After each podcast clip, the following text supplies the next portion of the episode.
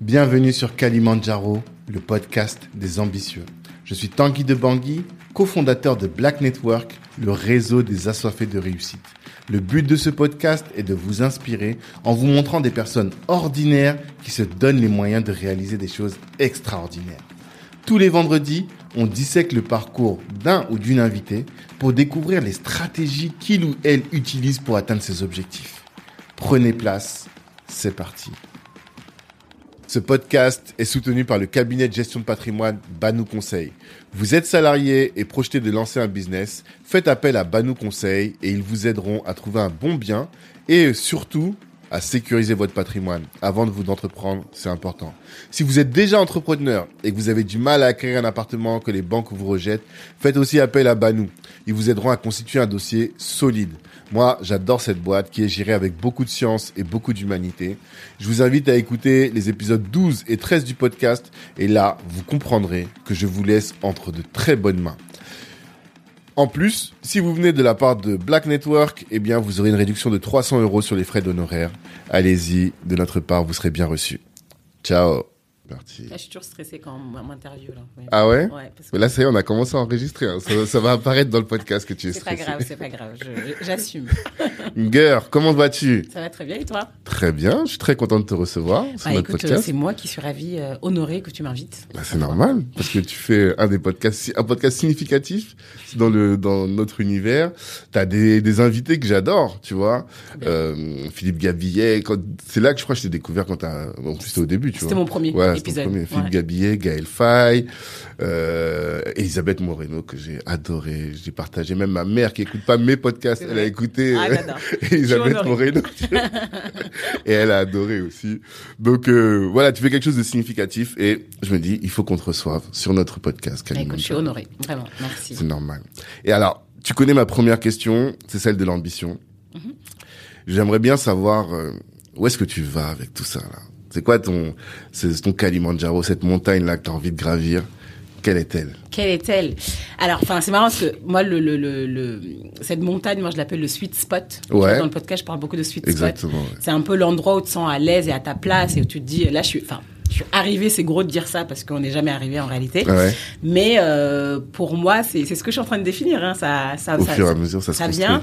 Mais en tout cas, mon ambition, elle est hyper grande. Hein. Je suis très ambitieuse, je l'ai toujours été. Hein. Ouais. J'ai pas, de, j'ai pas peur de le dire. D'accord. Surtout, j'ai pas peur de le dire parce que je trouve que souvent, euh, surtout nous les femmes, on a tendance à dire ah mais je veux juste un peu. Non, il Oui. faut avoir beaucoup. Oui, il y a des gens aussi, tu sais qu'ils ont de l'ambition, mais, Mais quand ils ça. arrivent au micro, j'ai l'impression qu'ils ont peur de le dire. Ouais, je sais pas pourquoi ça, mais je pense que c'est très culturel, non? Ouais. Je mais qu'est-ce qui hein. fait que dans ta culture, toi, t'as pas peur de dire que. Bah moi, bah, dans ma culture, je pense que généralement, enfin, je suis d'origine sénégalaise. Ouais. Euh, j'ai bon, j'ai grandi en France, je suis née en France, etc. Mais euh, dans ma, dans les, dans les, même chez les Sénégalais, je pense que c'est ce côté un peu, un peu africain aussi, même de Ouais. dire, euh, on va pas trop dire, Ouais. on va nous on porter l'œil. Exactement. Moi, pour le coup, sur ça, j'ai le côté français. Hein. Ouais. Ça, je l'assume. t'assumes. J'ai pas de Mais les Français aussi sont pas très à l'aise avec ça. C'est plus presque un côté anglo-saxon. Anglo-saxon, c'est Ouais. vrai, c'est vrai. Parce que t'as dit que t'as eu l'amour de, de, du way of life euh, américain Ouais, et tout. ouais, ouais, c'est peut-être ça aussi. Peut-être. Mais en tout cas, moi, j'ai pas de, je l'ai toujours été. Maintenant, par contre, avec le temps, mon ambition change. D'accord. La nature de l'ambition change. Ok. Mais je suis toujours, je me dis chaque fois, euh, moi j'ai eu beaucoup de mal, par exemple, quand je lançais le podcast, je me disais, euh, purée, c'est pas assez ambitieux, euh, Mm. Ouais. je vais faire des podcasts, tu vois, avant, parce que, ah, comparé à ma vie d'avant, tu vois. Comparé à ma vie Ah, d'avant, oui. où t'es en mode Oui, working oui, girl, etc. Ouais, je vois ce que tu veux Tu dis, tu lances un podcast, tu dis, ouais, tu as un flemme. Ah, Enfin, pour toi, c'est pas un truc. Ouais, je, je me suis posé la question, vraiment. Ok. Et, et ça m'a beaucoup bloqué.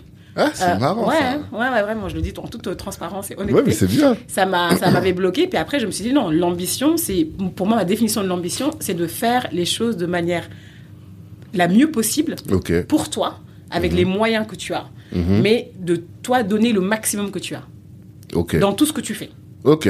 donc si c'est le podcast bah, je vais essayer de tout donner pour avoir le meilleur podcast Exactement. tu vois Mhm. Si je dois faire de la poterie je vais tout donner pour être la meilleure céramiste C'est ça.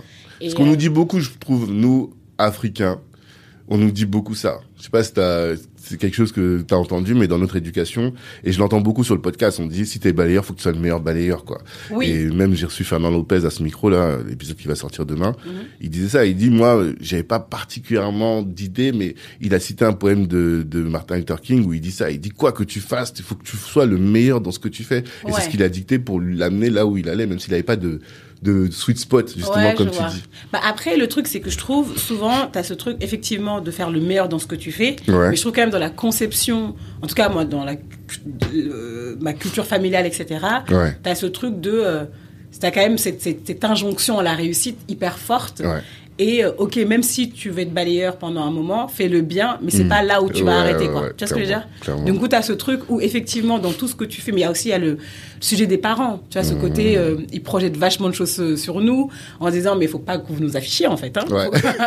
C'est ça, le nom qu'on t'a donné, il faut que tu l'honores. Voilà, faut que tu l'honores. Donc, faut que tu fasses tout bien, euh, comme il faut. Faut Mhm. pas que, faut pas que ton nom sorte en, du coup, en mal ou en négatif. Exactement. Donc, euh, donc ouais, donc. euh, Donc ton ambition alors, ton sweet spot, quel est-il? Mon sweet spot, quel est-il? Euh, C'est dur. Hein. De, non, mais c'est, vraiment, c'est dur comme question, mais moi, ça serait de, de vivre une vie hyper authentique, hyper libre, Ok. hein, une vie libre, où j'ai du temps. Hmm. euh, où j'ai pas besoin de beaucoup travailler pour chiller. Ouais. ouais, T'aimes bien chiller, tu l'as voilà, dit à plusieurs ouais, reprises. j'ai- J'aime beaucoup chiller. Enfin, Ouais. L'une de mes valeurs, c'est le plaisir, tu vois. C'est Ok. vraiment. euh, T'es une épicurienne, c'est le mot que t'as employé la dernière fois. Ouais, je suis une épicurienne. Et euh, ouais, je pense que mon ambition, c'est ça, c'est d'arriver à un point où j'ai j'ai du temps pour moi et pour mes proches, Mhm. où euh, j'ai pas besoin de compter quand même euh, Ouais, pour, Financièrement. voilà, pour faire ce que je veux, D'accord. et euh, où je suis fière de ce que j'ai fait. Hmm. Et est-ce que tu as des KPI pour ça? Est-ce qu'il y a des, des indicateurs qui te permettraient de te dire, bon, là, quand même, là, j'ai atteint ce but? Bah, justement, c'est tout ce que je déconstruis. Ok. Tu vois, enfin, moi, à travers la réussite, c'est ça, parce que ce que tu me demandes, c'est un peu ça. Ton, mon sweet spot, c'est la réussite. Bien sûr. Moi, c'est tout ce que je déconstruis parce que j'ai toujours, enfin, j'ai toujours fonctionné en KPI. Ok. Euh, voilà, enfin, j'ai fait du business, euh, je fais une école de commerce, euh, tu vois, c'est un peu le côté aller performance, performance, performance. Hmm. Et plus j'avance, plus je me dis en fait, est-ce que ça se compte en KPI Est-ce que si, euh, enfin, le jour où je me, dis, je me dirais j'ai réussi, Mhm. euh, je vais pas me dire j'ai réussi parce que j'ai trois enfants au lieu de quatre, j'ai réussi parce que j'ai un million euh, en épargne. Enfin, vraiment non, sincèrement. En revanche, c'est vraiment le, je sais pas comment mesurer ta paix intérieure, ça je sais pas comment on la mesure, tu vois. Je sais pas comment mesurer mon, mes, mes, mes nombres d'heures où je passe à rire, parce que j'aime beaucoup rire. Ok. Enfin, tu vois, et du coup ça, il y a pas de KPI en réalité, c'est une sensation. D'accord. C'est vraiment du feeling, quoi. Hmm. Ok. Donc, tu, tu pourras pas te dire, avec des éléments objectifs, t'as rien d'objectif, voilà, qui te permettra de dire, ça y est, j'ai atteint mon, mon sweet spot. Bah, en fait, plus, oui tu te et non. Après, ça, c'est. Enfin, là, tu me parles de sweet spot de long terme. Oui. Very long terme. Ouais, en ouais. revanche, moi, j'ai toujours des objectifs. Euh, euh, Court et par moyen terme. an, euh, Mmh. par six mois. Mon anniversaire, je me pose une journée euh, pour me faire mon plan, etc. Et j'ai des petits, des trucs qui me, qui me portent, tu vois. J'ai des mots, par exemple, j'ai des mots de l'année. Mmh. Je donne aussi dans mes ateliers où je leur dis, euh, voilà, on a fini l'atelier, quel est votre mot de l'année? Et ton mot va te porter toute l'année, Hmm. Euh, C'est quoi comme euh, un guide Tu dis voilà, euh, je sais pas aujourd'hui nous par exemple Black Network là on est dans l'année de la finance Ouais. et là tu vas te dire toutes tes actions elles vont être guidées par ça avec la volonté de Ouais, c'est un peu ça. Puis c'est un truc que j'ai même mis en place. Enfin, je fais, je fais du consulting en entreprise. On va en Et je parler. leur ai demandé, euh, voilà, enfin, en début d'année, enfin, c'était le, le, le, le kick-off de l'année, tu vois, les objectifs et tout. Mm. Et je leur ai dit à chacun, chaque équipe, chaque département, choisissez le mot qui va vous accompagner cette année. Ok. Euh, je sais pas, les RH c'était l'optimisation, Mm. euh, les finances c'était euh, la structuration. Enfin, c'était quand même très euh, dans le, le- Forcément voilà. c'est professionnel ouais. Mais euh, tu vois, c'est un truc qui te porte, tu le colles de ton frigo euh, le matin. Euh, moi, l'année dernière, c'était l'audace. Et toute l'année, bah, j'avais l'audace, l'audace, l'audace, l'audace. euh, D'accord. Et cette année ton mot c'est quoi Cette année, mon mot, c'est amour. Amour. Ouais. Amour pour moi-même. Ok. Et l'amour pour les autres. ouais, Voilà. Ok, d'accord. D'accord. Mais euh, alors, donc, on voit ton objectif. Euh, comment tu te présentes alors maintenant aux gens lorsqu'on te demande de te présenter? Comment Hmm. Très tu te complexe. présentes Euh, très complexe parce que moi j'ai un vrai sujet sur euh, les trucs des cases. Parce que tu vois, dès, dès lors que tu demandes de te présenter, c'est-à-dire que tu dois te mettre dans un. Tu dois te circonscrire quelque part. Effectivement. Et c'est quelque chose que, pour lequel j'ai beaucoup de mal en fait. D'accord Mais aujourd'hui, si je dois me présenter, je me présenterai comme une créatrice et une connectrice de liens.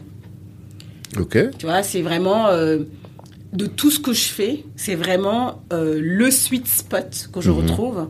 C'est celui où en fait je suis, je suis très bonne. Enfin, c'est quelque chose que j'aime faire, que je sais faire Mhm. et qui me procure vraiment du plaisir, quoi. D'accord. C'est de connecter des gens. C'est ce que je fais sur le podcast. Tu vois, Mhm. le podcast, je connecte en tout cas des invités avec mes auditeurs. Tout à fait. Euh, c'est ce que je fais pendant mes ateliers. C'est des ateliers en collectif où les gens ne se connaissent pas et ils ressortent avec euh, bah, du réseau et tout. Donc c'est hyper cool. Et en entreprise, j'interviens que sur des problématiques euh, pour lesquelles ils ont, ils ont besoin de resserrer du lien, soit en interne, soit en externe avec leur, leur partie prenante extérieure.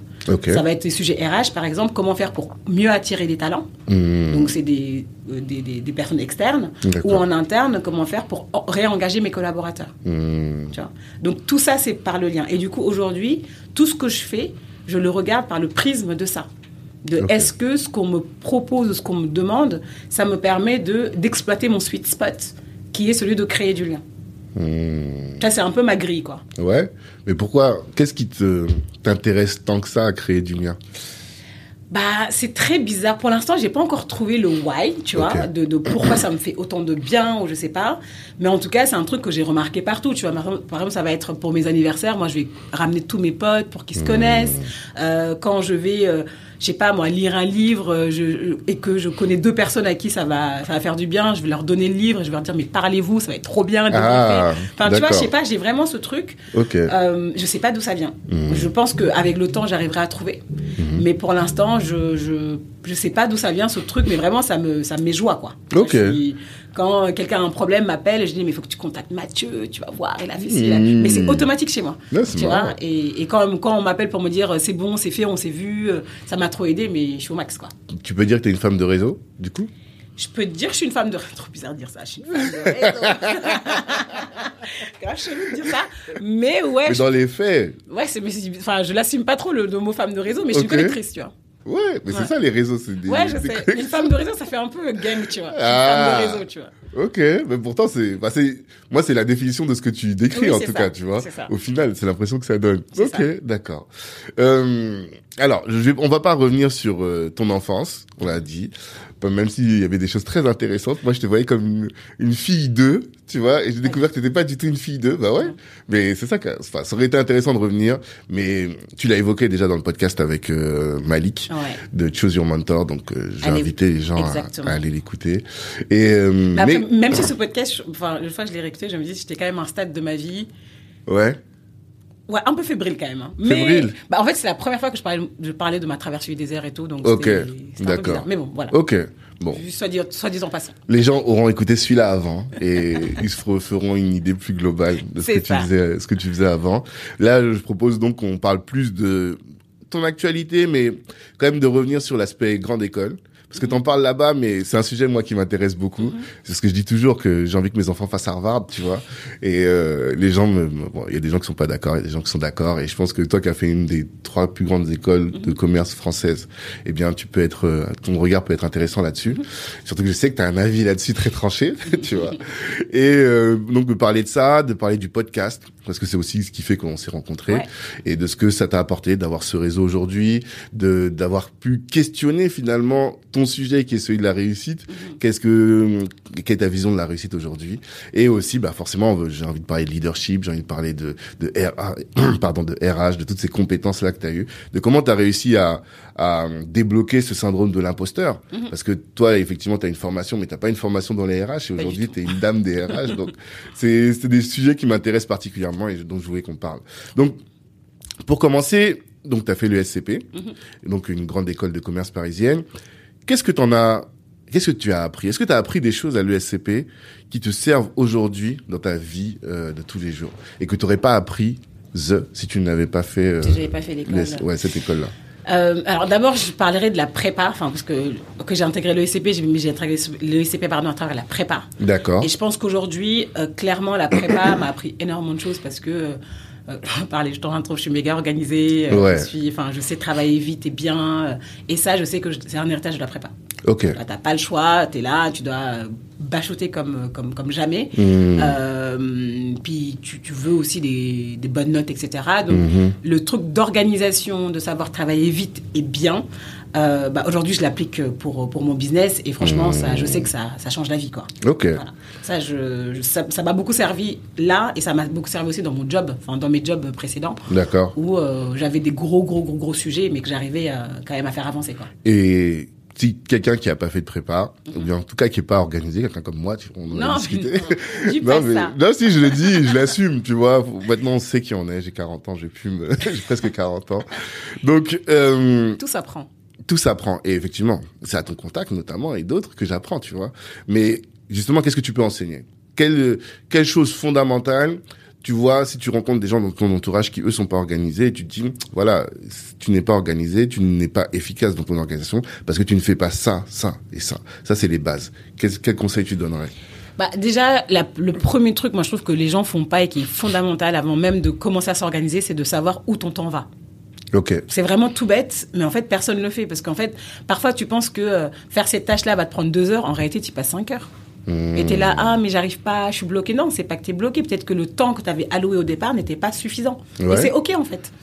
Tu vois et, et, et franchement, si tu fais ce, on appelle ça du, enfin, du time, euh, time audit, hein, tu fais un time audit, euh, tu vas te rendre compte, en fait, tu passes énormément de temps sur des choses qui sont inutiles, en fait Mmh. qui, sont, qui servent à rien. Et c'est pour ça que maintenant, ils ont mis en place sur euh, nos smartphones des, euh, euh, le temps que tu passes sur les réseaux. Ouais. Parce que vraiment. C'est que je regarde jamais par peur. Bah, regarde. Parce qu'en fait, oui, mais du coup, c'est ça. C'est qu'en fait, il faut Ouais. aussi avoir le courage le courage de, de d'aller faire bah, de faire face chose. parce Ouais. qu'en réalité c'est pour moi c'est le, le B à bas de savoir combien de temps tu passes dans chacune de tes activités Mmh. et après te poser tout simplement te dire aussi mon temps je veux le passer dans quoi? Et ça ça revient à ta question de départ qui sont quels sont tes objectifs? Exactement. en fait Exactement. qu'est-ce que tu veux faire de ta life? Tout simplement Mhm. et en fait et vraiment si tu sais ce, ce que tu veux faire et tu sais quelle est l'importance de faire ces choses-là, Mhm. bah tu t'allo- t'alloueras le bon temps pour. Tu vois, si tu dis en fait, euh, j'ai envie, je sais pas moi, de devenir euh, un bout en copywriting, c'est un peu le truc à la mode aujourd'hui, Mhm. euh, et que tu as une formation mais que tu passes 30 minutes par jour et que tu passes 6 heures sur les réseaux sociaux, Mhm. bah pose-toi des questions, tu vois. Ouais. Ok. Oui, parce qu'au début, quand tu as commencé à parler, je pensais à la difficulté des gens à évaluer le temps que vont prendre des tâches. Parce que tu vois, moi, j'ai un tableau blanc Ouais. et j'écris mes tâches de la journée. Je dis, tiens, ça, ça va prendre une heure, ça, ça va prendre... Mais réalité, j'ai aucune notion de Mais c'est pour combien de temps oui. ça... Du coup, c'est pour ça que ça, tu peux le mesurer qu'en testant. Mm. Tu vois, au début, tu dis ça me prend une heure, tu mets ton, ton timer, tu Ouais. vois qu'à la fin, ça te prend pas une heure, Mhm. ça te prend deux, bah Ouais. en fait, ça m'a pris deux heures. Mm. Tu le refais la semaine d'après, Ah ouais. ça t'a pris deux heures et demie. Ouais. La semaine d'après, ça te prend deux heures. Tu dis, en fait, si je l'ai fait une fois en deux heures, en fait, il me faut deux heures. Il faut juste que je sois beaucoup plus focus. Mm. Et donc, plus focus, ça veut dire, euh, tu fermes tes applications, tu fermes tout, quoi. Enfin, vraiment, tu as même des, euh, plein de, de, de, de trucs sur YouTube où tu peux avoir des sons, des sons de concentration, focus, Mhm. Ouais. euh, focus music, tu vois. Ok. Où en fait, tu as des vagues, enfin, chacun ses trucs, tu vois. Moi, j'aime bien les vagues. Tu utilises ça Toi, Ouais, et du coup, ça te permet de, d'être hyper, enfin, de faire du deep work, en fait, comme on l'appelle. Mm. Et là, tu es vraiment sur des tâches hyper concentrées. Et un autre truc aussi, je trouve, enfin, juste deux disclaimers, hein, le truc du time audit. Et le deuxième, c'est, euh, tu sais, enfin, je pense que tu as déjà entendu parler du livre euh, euh, Miracle Morning. Oui. Vois, tout le monde en parle. Ouais, ouais. Bon, bref. Moi, je suis vachement du matin, et donc ça me scie bien ce truc. Je, je m'y reconnais. Par contre, il y a beaucoup de gens qui veulent se forcer à se dire, mais si je veux m'organiser, il faut que je me lève tôt, mais c'est Mhm. pas leur chronotype. Tu vois, Exactement. le chronotype, c'est un ton, ton, ton, ton, comment t'es fait biologiquement, quoi. Mhm. Il y a des gens qui sont plus efficaces la nuit, il y a des gens qui sont plus efficaces le matin. Ça aussi, il faut savoir, enfin, sur Internet, quand vous tapez profil chronotype, vous pouvez faire un questionnaire, un test. en Ok. fait. Et vous savez si vous êtes ours, lion. Moi, je suis lion. Lion, c'est Ah. les gens qui se lèvent tôt le matin, qui font tout. Par contre, à 18h, faut m'oublier, quoi. Ok. Et Ah, ça, fait, voilà. pas. Chrono- Et Kevin, il a pris son téléphone, Ouais. il va noter direct, il va tester Vous tapez chronotype euh, sur, euh, sur, sur Google, vous pouvez faire le test et vous savez quel type de chronotype vous avez. Et, Attends, ça, noter. Et, euh, et en fait, et c'est hyper simple. Et du coup, ça permet de moins culpabiliser. Parce que moi, je, enfin, ce que je trouve un peu triste sur ces trucs-là de Miracle Morning, etc., c'est que si par exemple, tu as un chronotype du soir et que Ouais. toi, tu es plus efficace le soir et que tu Ouais. te forces à se lever le matin, bah en fait, tu es un peu comme un loser. Tu vas te sentir comme un loser Ouais, parce que tout le monde dit qu'il faut se lever le matin. Sinon, Mm. ceux qui se. Enfin, comment on appelle Le monde appartient à ceux qui se lèvent Qui se tôt. lève tôt, exactement. Euh, et si tu l'es pas, t'es un peu mal, quoi. Alors qu'en vrai, euh, non. Tout à fait. Si tu, si tu travailles, si t'es efficace à 23h, bah, let it be, travaille à 23h, quoi. Je suis d'accord avec ça. Tout à fait d'accord. Voilà, c'est mes deux, de euh, voilà, les- ces deux choses-là déjà. D'accord. Si, euh, si on arrive à les trouver. Connaître son chronotype et connaître le temps qu'on alloue à chaque tâche. Exactement. Et, et, et, et être euh, réaliste sur, euh, et être honnête avec soi-même. Ouais, ça c'est plus compliqué. c'est plus important. profond en tout cas. Ouais, ouais. D'accord. Et le réseau, t'as pas parlé de réseau? De ce que par- t'as appris en... Ah, à l'école en école de commerce, ouais. Bah, c'est marrant parce que le réseau, je l'ai pas appris. en fait, disclaimer aussi, c'est que tu vois, en école, enfin de l'extérieur, les gens qui n'ont pas fait des écoles, souvent ils pensent qu'en école on nous apprend trop à, à connecter, à faire du réseau, etc. Voilà. Moi aujourd'hui en entreprise, Mhm. je travaille avec des talents. Donc les Ok. enfin, talents considérés, j'ai mis des guillemets. Talents en entreprise, c'est considéré en entreprise comme des gens qui ont souvent fait ces grandes écoles, etc. Mhm. Mais en fait, majorité d'entre eux ne savent pas réseauter en fait. Ok. Donc c'est, il y a un paradoxe, c'est-à-dire que effectivement, on nous met à disposition les choses. Mhm. On a un réseau d'alumni, etc. Mais les codes pour réseauter, On les apprend personne ne nous ne fait des cours de, de réseau à l'école. hein. pas Ok. On n'a pas des cours, quelqu'un qui vient qui dit bonjour pour réseauter, jamais. Ah, c'est marrant ça. Il n'y a pas. Maintenant, peut-être ça commence, Mhm. euh, mais on nous apprend pas ces choses-là à l'école. Mhm. Et, et justement, enfin, moi, tout gâté mérite, c'est apprendre ce qu'on a, apprendre ce qu'on nous apprend pas à l'école. Parce qu'il y a plein de choses qu'on nous apprend pas à l'école euh, et qui sont nécessaires. Après, euh, moi, encore une fois, à l'école, euh, je ne crache pas du tout dessus. Ouais. J'ai- pu être plus virulente avant. Dans le Mhm. podcast de, de Malik, j'étais plus virulente, je pense. Ouais. Maintenant, avec le temps, je grandis aussi, je mûris, et en toute humilité. Hein, Ouais, normal. et euh, je pense que voilà, le truc structuré, euh, tu vois, tu sais faire. Par contre, tu vois, en finance et tout, tu, enfin, moi faire un PNL, on me l'a pas pris en entreprise. Bah, je sais que je me suis souvenu des trucs d'école. Enfin, Hmm. t'arrives quand même à gérer des choses très techniques. D'accord. Tu vois, euh, si t'as un peu suivi les cours à l'école, hein, Ouais. pas trop. Mais euh, ça. tu l'as. T'as aussi la. Le, malheureusement, il y a, enfin, malheureusement, heureusement, ça dépend. Il y a le prestige, le truc de. euh, bah, T'as pas de problème. J'ai pas eu de problème à trouver du taf. Enfin, tu Ouais. vois, et vraiment. Et je vais, en toute humilité, et voilà, j'ai pas eu de problème. Parce Et que c'est ça quand même le plus le plus parce important. Oui, c'est le plus important, mais je trouve que maintenant, tu as quand même plein d'alternatives. Tu vois, il y a des gens qui n'ont pas fait de grandes écoles, mais justement qui sont bons connecteurs, beaux réseauteurs, euh, qui euh, arrivent à montrer aussi leurs soft skills Hmm. à des employés, qui fait qu'en fait, euh, on c'est pas que ceux qui, sont, qui sortent de grandes écoles qui, sont, qui ont la chance d'eux, Mm. tu vois. Et, et, dans, et malheureusement, par contre, le système français favorise énormément ces, Exactement. ces écoles-là. Ça, par contre, faut pas le, faut pas le cacher. Et au-delà de ça, je trouve que je vais te exposer ma théorie, mais l'idée c'est si tu ne fais pas une grande école, Mhm. il faut que tu sois talentueux pour t'en sortir. Alors que quand tu as fait une grande école, Oui. même les médiocres vont réussir à s'en sortir. d'accord. Parce qu'il y a beaucoup de médiocres. hein. Et c'est ce que j'ai compris. Ouais. En fait, je fais le rapport, en- je fais toujours le rapport entre George Bush, fils, et Obama. Ouais. Obama est ultra smart. Enfin, tu vois, pour devenir président, s'il n'était Ouais, pas celui qu'il est, il n'aurait pas pu. Alors que Bush, fils, Hmm. Tu vois, Ouais. mais il a pu devenir président, quoi. Bah, ça, c'est vrai que tu as beaucoup de gens médiocres. Hein. Non, Ouais. Enfin, t'as- il y en a beaucoup. On va pas citer de nom. Non, mais, en entreprise, tu vois, enfin, c'est vraiment ce truc. Et ce qui est dommage, c'est que ça, c'est entretenu aussi par l'entreprise. Mmh. Euh, tu vois, il y a t'as ce truc de, ah, ils sortent d'école. Enfin, dès, dès qu'on arrive en entreprise, on nous, on nous met le tapis rouge, quoi. Ouais. Tu vois, des programmes, des trucs, etc. Et ce qui crée aujourd'hui une fracture, c'est que ils font ça jusqu'à nos 27, 28 ans. Après, nous, on est là en mode, bah, what next? Mhm. Enfin, vous avez euh, rincé jusqu'à présent. Donc, Ouais. plus. Et ils sont en mode, non, mais c'est bon.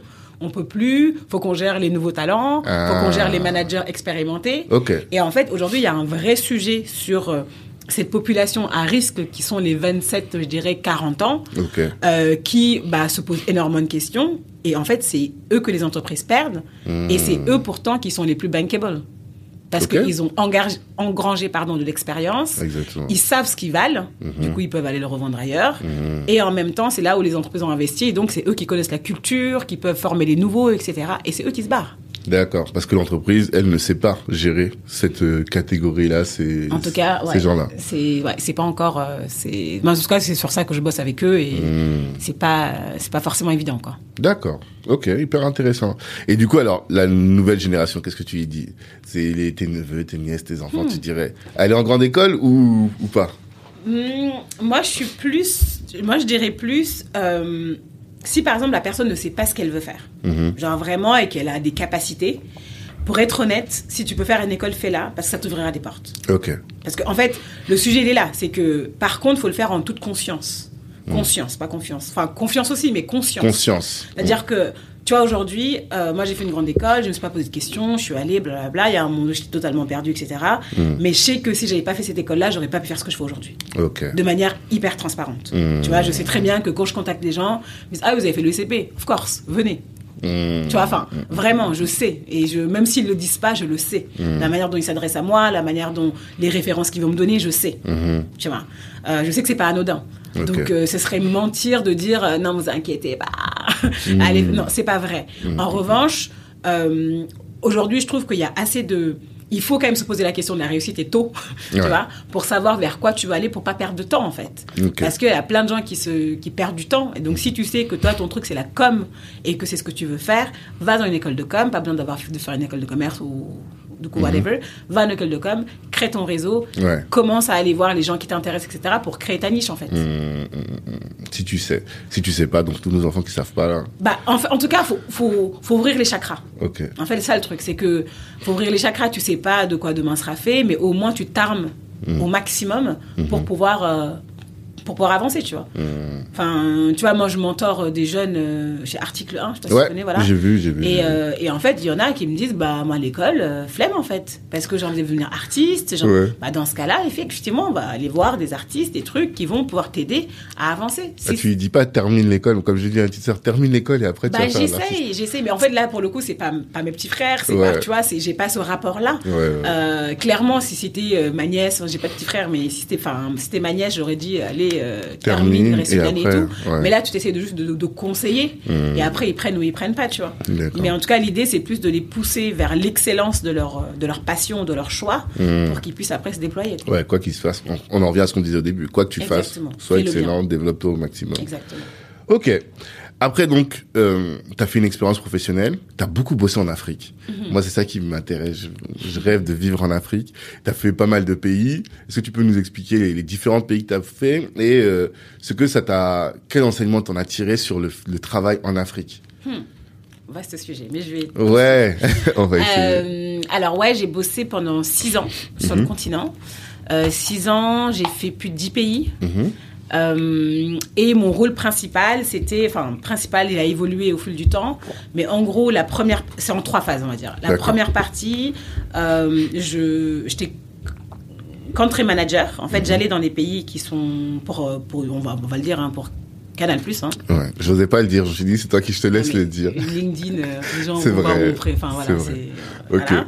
Pour Canal donc je, je- j'allais dans des pays qui sont pas en filiale, parce que Canal, il y a des pays en filiale où, par exemple, le Cameroun, le Sénégal, etc. C'est des pays où il y a Canal, la filiale, un DG, des- des- un DAF, etc. Mhm. Et tu as les pays qui sont pas encore en filiale, où en fait, c'est des, euh, ce sont euh, des pays où il y a un distributeur de Canal Ok. qui vend Canal et lui il a une équipe et donc nous nous envoyons on était les seuls de Canal tu arrives dans le pays, tu dois structurer ce partenaire-là, faire en sorte que le, le- le nombre d'abonnés augmente, et pour qu'à terme, il y ait un rachat et qu'il y ait une filiale qui se, qui se mette en place. Ok. Voilà. Donc ça, c'était mon truc de, de départ. J'ai fait le Rwanda, le Burundi, la Guinée équatoriale, Djibouti et Guinée-Conakry. Donc le Rwanda, c'est le pays où je suis le plus resté, Rwanda-Burundi. Euh, j'ai fait un an et quelques là-bas, où en fait, euh, t'arrives, t'as, voilà, t'as... J'avais 24 piges en mode hello. et euh, j'avais une équipe de 8 personnes à manager. Donc Ouais. euh, au début, hyper chaud parce que toi, t'es là, euh, tout enthousiaste, en mode nanana, mais. Bon, déjà, eux, ils disent, bon, la Muzungu, la, la, la blanche, qu'est-ce que tu Ah, c'est comme ça tu qu'on dit Muzungu Oui, Muzungu. C'est l'équivalent de Toubab, quoi. Ouais. Et euh, donc au début c'était hyper dur pour s'adapter et tout, mais après quand tu le fais ça, ça, ça passe, tu vois. Enfin voilà, tu en toute humilité, t'apprends, t'observes, etc. Donc j'ai fait ça euh, donc au Rwanda. Ensuite j'ai fait les autres pays. Ensuite deuxième phase c'était plus un marché de niche pour le coup. Euh, je gérais les pays non francophones de Canal Plus en Afrique. Donc c'était le Ghana, le Nigeria, le Kenya, l'Afrique du Sud qui était le siège du partenaire, l'Angola. Et en fait, j'y allais une semaine sur deux. Tu vois, une semaine Paris, une semaine Angola, une semaine Paris, une semaine Kenya, une semaine... nan. Et là, c'était plus un marché de niche parce que tu vas voir, euh, tu vas capter les francophones des pays anglophones ou euh, lusophones. Ok. Donc, c'est un marché de niche. Tu n'as pas du tout la même stratégie de communication ou de, de, de- pour capter tes clients, pour développer ton business. Tu es plus en mode... euh, je dis toujours, j'ai troqué mes baskets, mes jeans baskets pour mes tailleurs talons parce que tu Ouais. vas aller voir les Les ambassades, institutionnels. etc.. Donc ça, et la troisième phase, c'était euh, euh, le lancement, là pour le coup, d'une filiale, une grosse filiale qui était l'Éthiopie. C'est ça. Euh, c'était un projet à 100 millions de dollars, donc un truc hyper costaud. Mhm. Et là, tu vas vraiment dans un pays, euh, l'Éthiopie c'est 100 millions d'habitants, il n'y a rien, il n'y a pas canal, il n'y a rien. Tu Mhm. Même viens- pas de distributeur. non, il euh, n'y a rien. Il n'y avait rien. Vraiment page blanche et tu viens et tu crées tout. Enfin, Et contrairement aux autres pays où, par exemple, quand je parlais de Sénégal, Cameroun, c'est le même, c'est le même satellite. Mhm. T'as le même, euh, t'as les mêmes chaînes, etc. Là, l'Éthiopie, en fait, c'est vraiment vous voulez créer une plateforme en Amérique, en langue locale. Mhm. Donc tu dois tout créer, le satellite, enfin tout. Et du coup, voilà, j'ai géré ça pendant deux ans et demi. Et c'était très riche, très dense. C'est ça, très riche. Mais c'est ça, j'imagine, tu vois, voilà. t'es ça- jeune, tu découvres le monde, et en même temps, tu découvres tout ça. Qu'est-ce que t'as appris? Quel, quel, Parce que Hmm. j'imagine que là, t'as eu trop d'enseignements, quoi. Ouais, non, j'ai appris énormément de choses. Euh, bah, D'abord, à, à être responsable. Ouais. C'est- bête, mais tu vois, tu arrives dans un pays, tu es, responsable du business. Mhm. Donc, tu es responsable du business. Donc, très tôt, tu te dis, bah, ok, faut pas que je.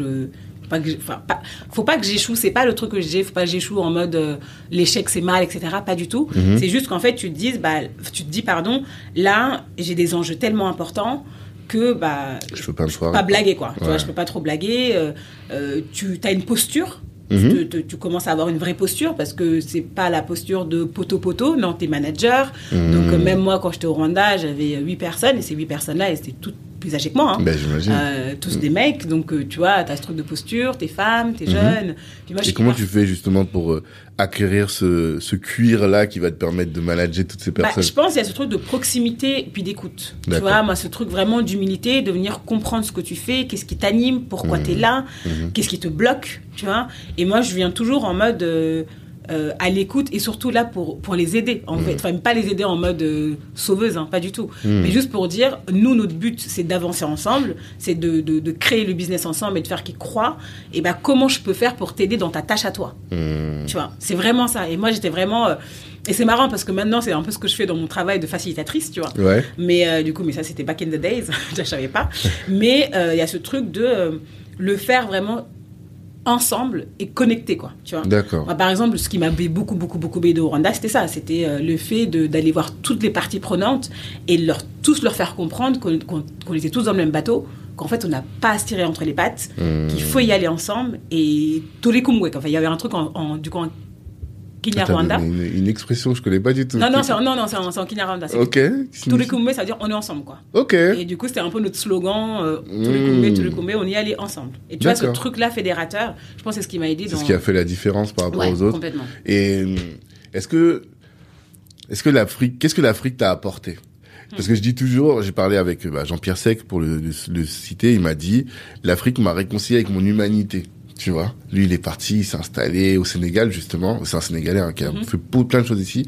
Et il m'a dit ça. Et quand j'en parle souvent avec les gens, il- ça revient beaucoup ce truc-là. Mais toi peut-être que t'étais tellement dans le boulot que t'as pas eu l'occasion de t'imprégner du pays. Non, pour le coup, si, parce que tu vois, le truc, c'est que pour avoir fait plusieurs pays, tu as Mhm. aussi des, des, des expériences hyper différentes. Ouais. Tu vois, il y a des pays où j'étais beaucoup plus connectée, d'autres où j'ai trouvé ça dur, Mmh. d'autres Enfin, vraiment, c'est quand on dit l'Afrique, c'est 54 pays, 54 cultures différentes, c'est vraiment Ouais. vrai, tu vois. C'est pas, pas des blagues, tu vois. Mhm. T'as des certes des, des, des similarités, des rapprochements. Tu vois, moi, je me sentis hyper à l'aise au Rwanda parce que il y avait beaucoup de similarités avec le Sénégal, bizarrement. Ok. Alors que j'aurais pas cru, tu vois. Ouais. Sur le papier en tout cas, c'est Ouais, pas. j'aurais pas cru, mais Est, ouest, Ouais, euh, mais en fait, pas forcément sur le côté extraverti, parce que les Sénégalais sont très extravertis, les. Rwandais le sont pas du tout. Pas du tout. Tu vois, mais il y a plein de trucs sur la culture, euh, le fait d'être un peu discret, le fait Mmh. de euh, de- d'être très diplomate. D'accord. C'est des choses qui sont très et moi ça m'a beaucoup aidé à, euh, à lire rapidement les codes en fait. Mmh. Tu vois, les codes sous-jacents j'ai vite compris et, et c'est passé crème. Tu vois. D'accord.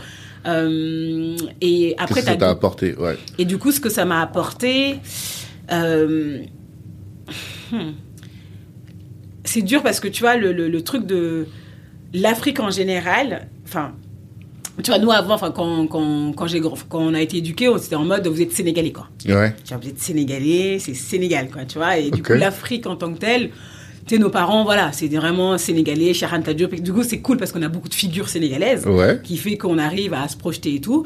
Et moi, justement, je voulais pas du tout travailler au Sénégal parce que je voulais connaître l'Afrique. Les autres. Tu ok. vois, je voulais, je m'étais dit, je veux connaître le reste de l'Afrique, etc. etc. Mhm.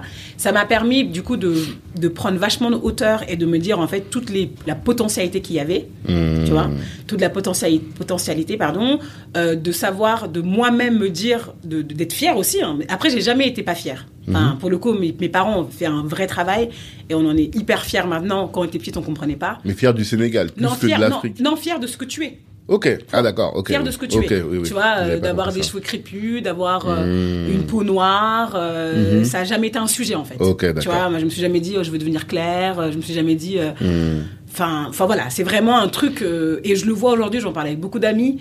Euh, ça a été un sujet pour elles. Mhm. Et, moi, je sais que mes, mes parents, ils nous ont amenés au Sénégal pendant un moment. Mhm. Quand on était jeunes, on n'a pas compris. Moi, c'était un trauma pour moi. C'était horrible. Ouais. Maintenant, avec le temps, je me réconcilie avec ça. Mhm. Mais je sais que c'était salutaire en fait.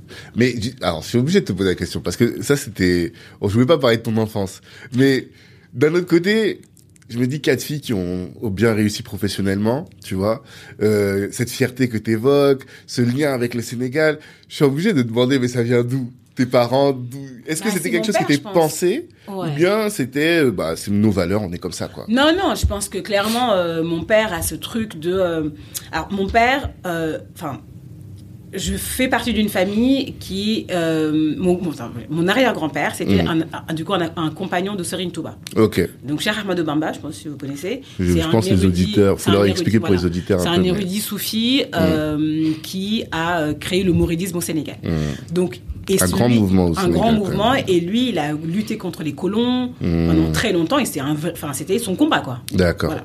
Il a résisté, résisté, résisté beaucoup face aux colons. Mhm. Et, et mon père vient, enfin, son, son grand-père vient, était un Ouais. compagnon, donc nous on vient de cette famille-là. Hmm. Et il y a ce truc de fierté. Mon père il nous a toujours dit, enfin, de fierté sans rejet. C'est-à-dire que mon père lui-même, il a eu plein d'occasions d'avoir la nationalité française. Il l'a jamais voulu. Ah. Lui. Après, par contre, bah, nous on est françaises. Ma mère l'a prise. hein. Ouais. voilà. Et ça l'a pas dérangé. Non, mais par contre, ce que, moi, ce que j'admire, en tout cas, euh, sur l'éducation de mes parents, c'est ça, Mhm. c'est ce côté.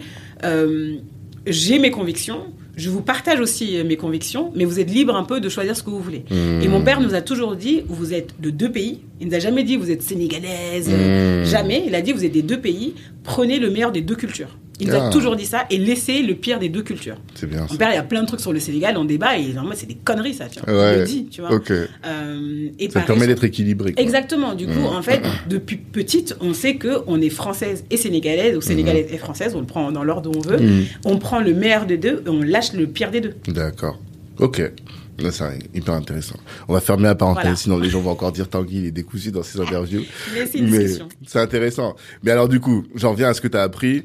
Euh, Est-ce que justement, avec à travers tous ces différents pays, tu as pu identifier ce que Cheikh Anta Diop justement appelle euh, l'unité culturelle de l'Afrique Nord? Est-ce que tu as vu quand même des, des, des sous-jacents que tu retrouves dans tous les pays? C'est compliqué. C'est-à-dire, Mhm. enfin, moi, je suis un peu. euh, je- je- c'est pas- bien, mais en fait, j'aime bien déconstruire et désillusionner. Ok. Tu vois. Je sais que euh, moi, quand je suis rentrée, euh, j'assistais à plein de conférences et tout. Enfin, moi, ce qui m'a fait partir en Afrique, c'est ça aussi, c'est que je faisais des conférences sur l'Afrique, etc. Ouais. L'Afrique, continent d'avenir et tout. Je me suis dit, ah, trop bien, ouais, on y va, quoi. Mhm. Et, et sur place, il y a quand même plein de désillusions Mhm. aussi. Et quand, depuis que je suis rentrée, a plein de conférences. Et à chaque fois, je dis, non, mais arrêtez aussi de, de faire rêver les gens parce que dites la vérité. Ah. Oui, parce que- quelle vérité? Bah, c'est pas si simple, en fait. Ok. Tu as ce truc de l'Afrique unitaire, etc. Hmm. Moi, je l'ai vu dans plusieurs pays pour avoir vécu dans plusieurs pays. Ouais. Bah, il y en a, ils sont très, euh, très nationalistes, en fait. Ok. Tu vois, moi, je sais quand j'étais en Guinée équatoriale, j'ai pas du tout été bien accueillie. Hmm. Mais sincèrement, tu vois, on me disait, euh, t'es qu'une West Af. Enfin, vraiment, c'était virulent parfois. Ah ouais. Donc, euh, c'est une, une- une réalité, Hmm. tu vois? Après, euh, il y a quand même cette fierté dans, partout, où je, enfin, dans tous les pays, où on se dit, bah, enfin, on a des gens aussi euh, per- euh, performants, talentueux, qui sont compétents, Mhm. qui viennent travailler ensemble pour faire avancer le continent, le, pour faire avancer pardon le continent, tu vois. D'accord. Et ça, par contre, je l'ai vu. Ouais. Tu vois, dans chaque pays, tu as toujours des. bah, tu croises pas, pas les mêmes personnes, mais les mêmes types de personnes. Ouais. Et du coup, tu te fais des. Enfin, moi, tu vois, j'aime bien les réseaux et tout. Femme T'es de une femme réseau. de réseau, ça y est. Je t'ai posé le tampon là. femme de réseau. Et euh, du coup, ouais, tu vois, par exemple, euh, moi, j'ai une amie qui a fait Sciences Po. Ok. Et, euh, et en Afrique, en fait, euh, il y avait euh, plein de dîners Sciences Po dans plusieurs pays. À chaque fois, j'y allais. Je suis pas du tout Sciences Po. Hein. Mm. J'ai pas fait Sciences Po, mais tu vois, il y avait plein de dîners. Et je, connais, je dis à chaque fois, je connais la Black Excellencia de, de Sciences Po. Mhm. Parce qu'ils se retrouvaient pour des dîners, pour échanger des idées. Et ça, je trouve ça cool, tu vois. D'accord. De, de, de, de hisser ce truc-là, de se dire, en fait, on a des compétences et à un moment donné aussi, il faut qu'on les exploite nous, parce que si on le fait pas, bah, d'autres le feront et on sait qui sont les autres. Mhm. On sait qui sont les autres, exactement. Et d'un point de vue professionnel, euh, je veux dire sur euh, le mode de fonctionnement des entreprises en Afrique, je parle des entreprises, enfin non même pas des entreprises, des salariés, des équipes en Afrique, qu'est-ce que tu as identifié comme euh, qualité, des choses que tu vois là-bas, que tu t'es dit, tiens, en France, je voyais pas ça. Tu vois, ou même aujourd'hui, en France, je ne vois pas ça. Si on devait avoir un regard positif aussi. Oui, oui, je vois. Euh, je pense qu'il y a ce truc qui n'est pas encore en France non plus et qui est pas trop exploité là-bas, mais qui devrait être exploité, c'est le fait que quand tu arrives à toucher la personne, à lui faire comprendre le pourquoi tu l'embarques avec toi, bah, il te Mm. croit vraiment. Mhm. Et moi, ça, je l'ai vraiment vu. C'est-à-dire que quand tu touches la personne en lui demandant, en fait, en lui créant son why à lui, pourquoi il, quel est son avantage, son intérêt, qui, qui va au-delà du salaire. Parce que tu vois, en Afrique, c'est un peu ce truc aussi. Les gens, ils disent, bah, je le paye bien, je comprends pas pourquoi il se comporte comme ça. C'est pas, Ouais. pas ça le sujet. Ok. C'est, enfin, c'est, c'est un sujet, pardon. C'est un sujet, mais c'est pas le seul sujet. D'accord. Tu vois.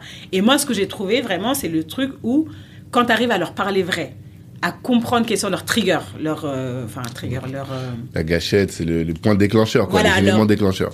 Leur moteur. Tu vois, quand, moteur. c'est- quand tu connais leur moteur et que tu arrives à connecter ça avec toi, ta mission à toi, en Mmh. tant qu'entreprise, là, les gars, ils te donnent tout, en fait. Ah.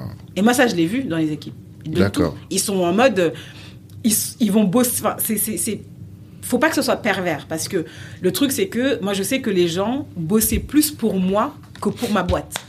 Ah. C'était plus mon je leur donnais tellement de force et tout qu'ils disaient je donne tout pour Enger, tu vois. Je Mm. sais.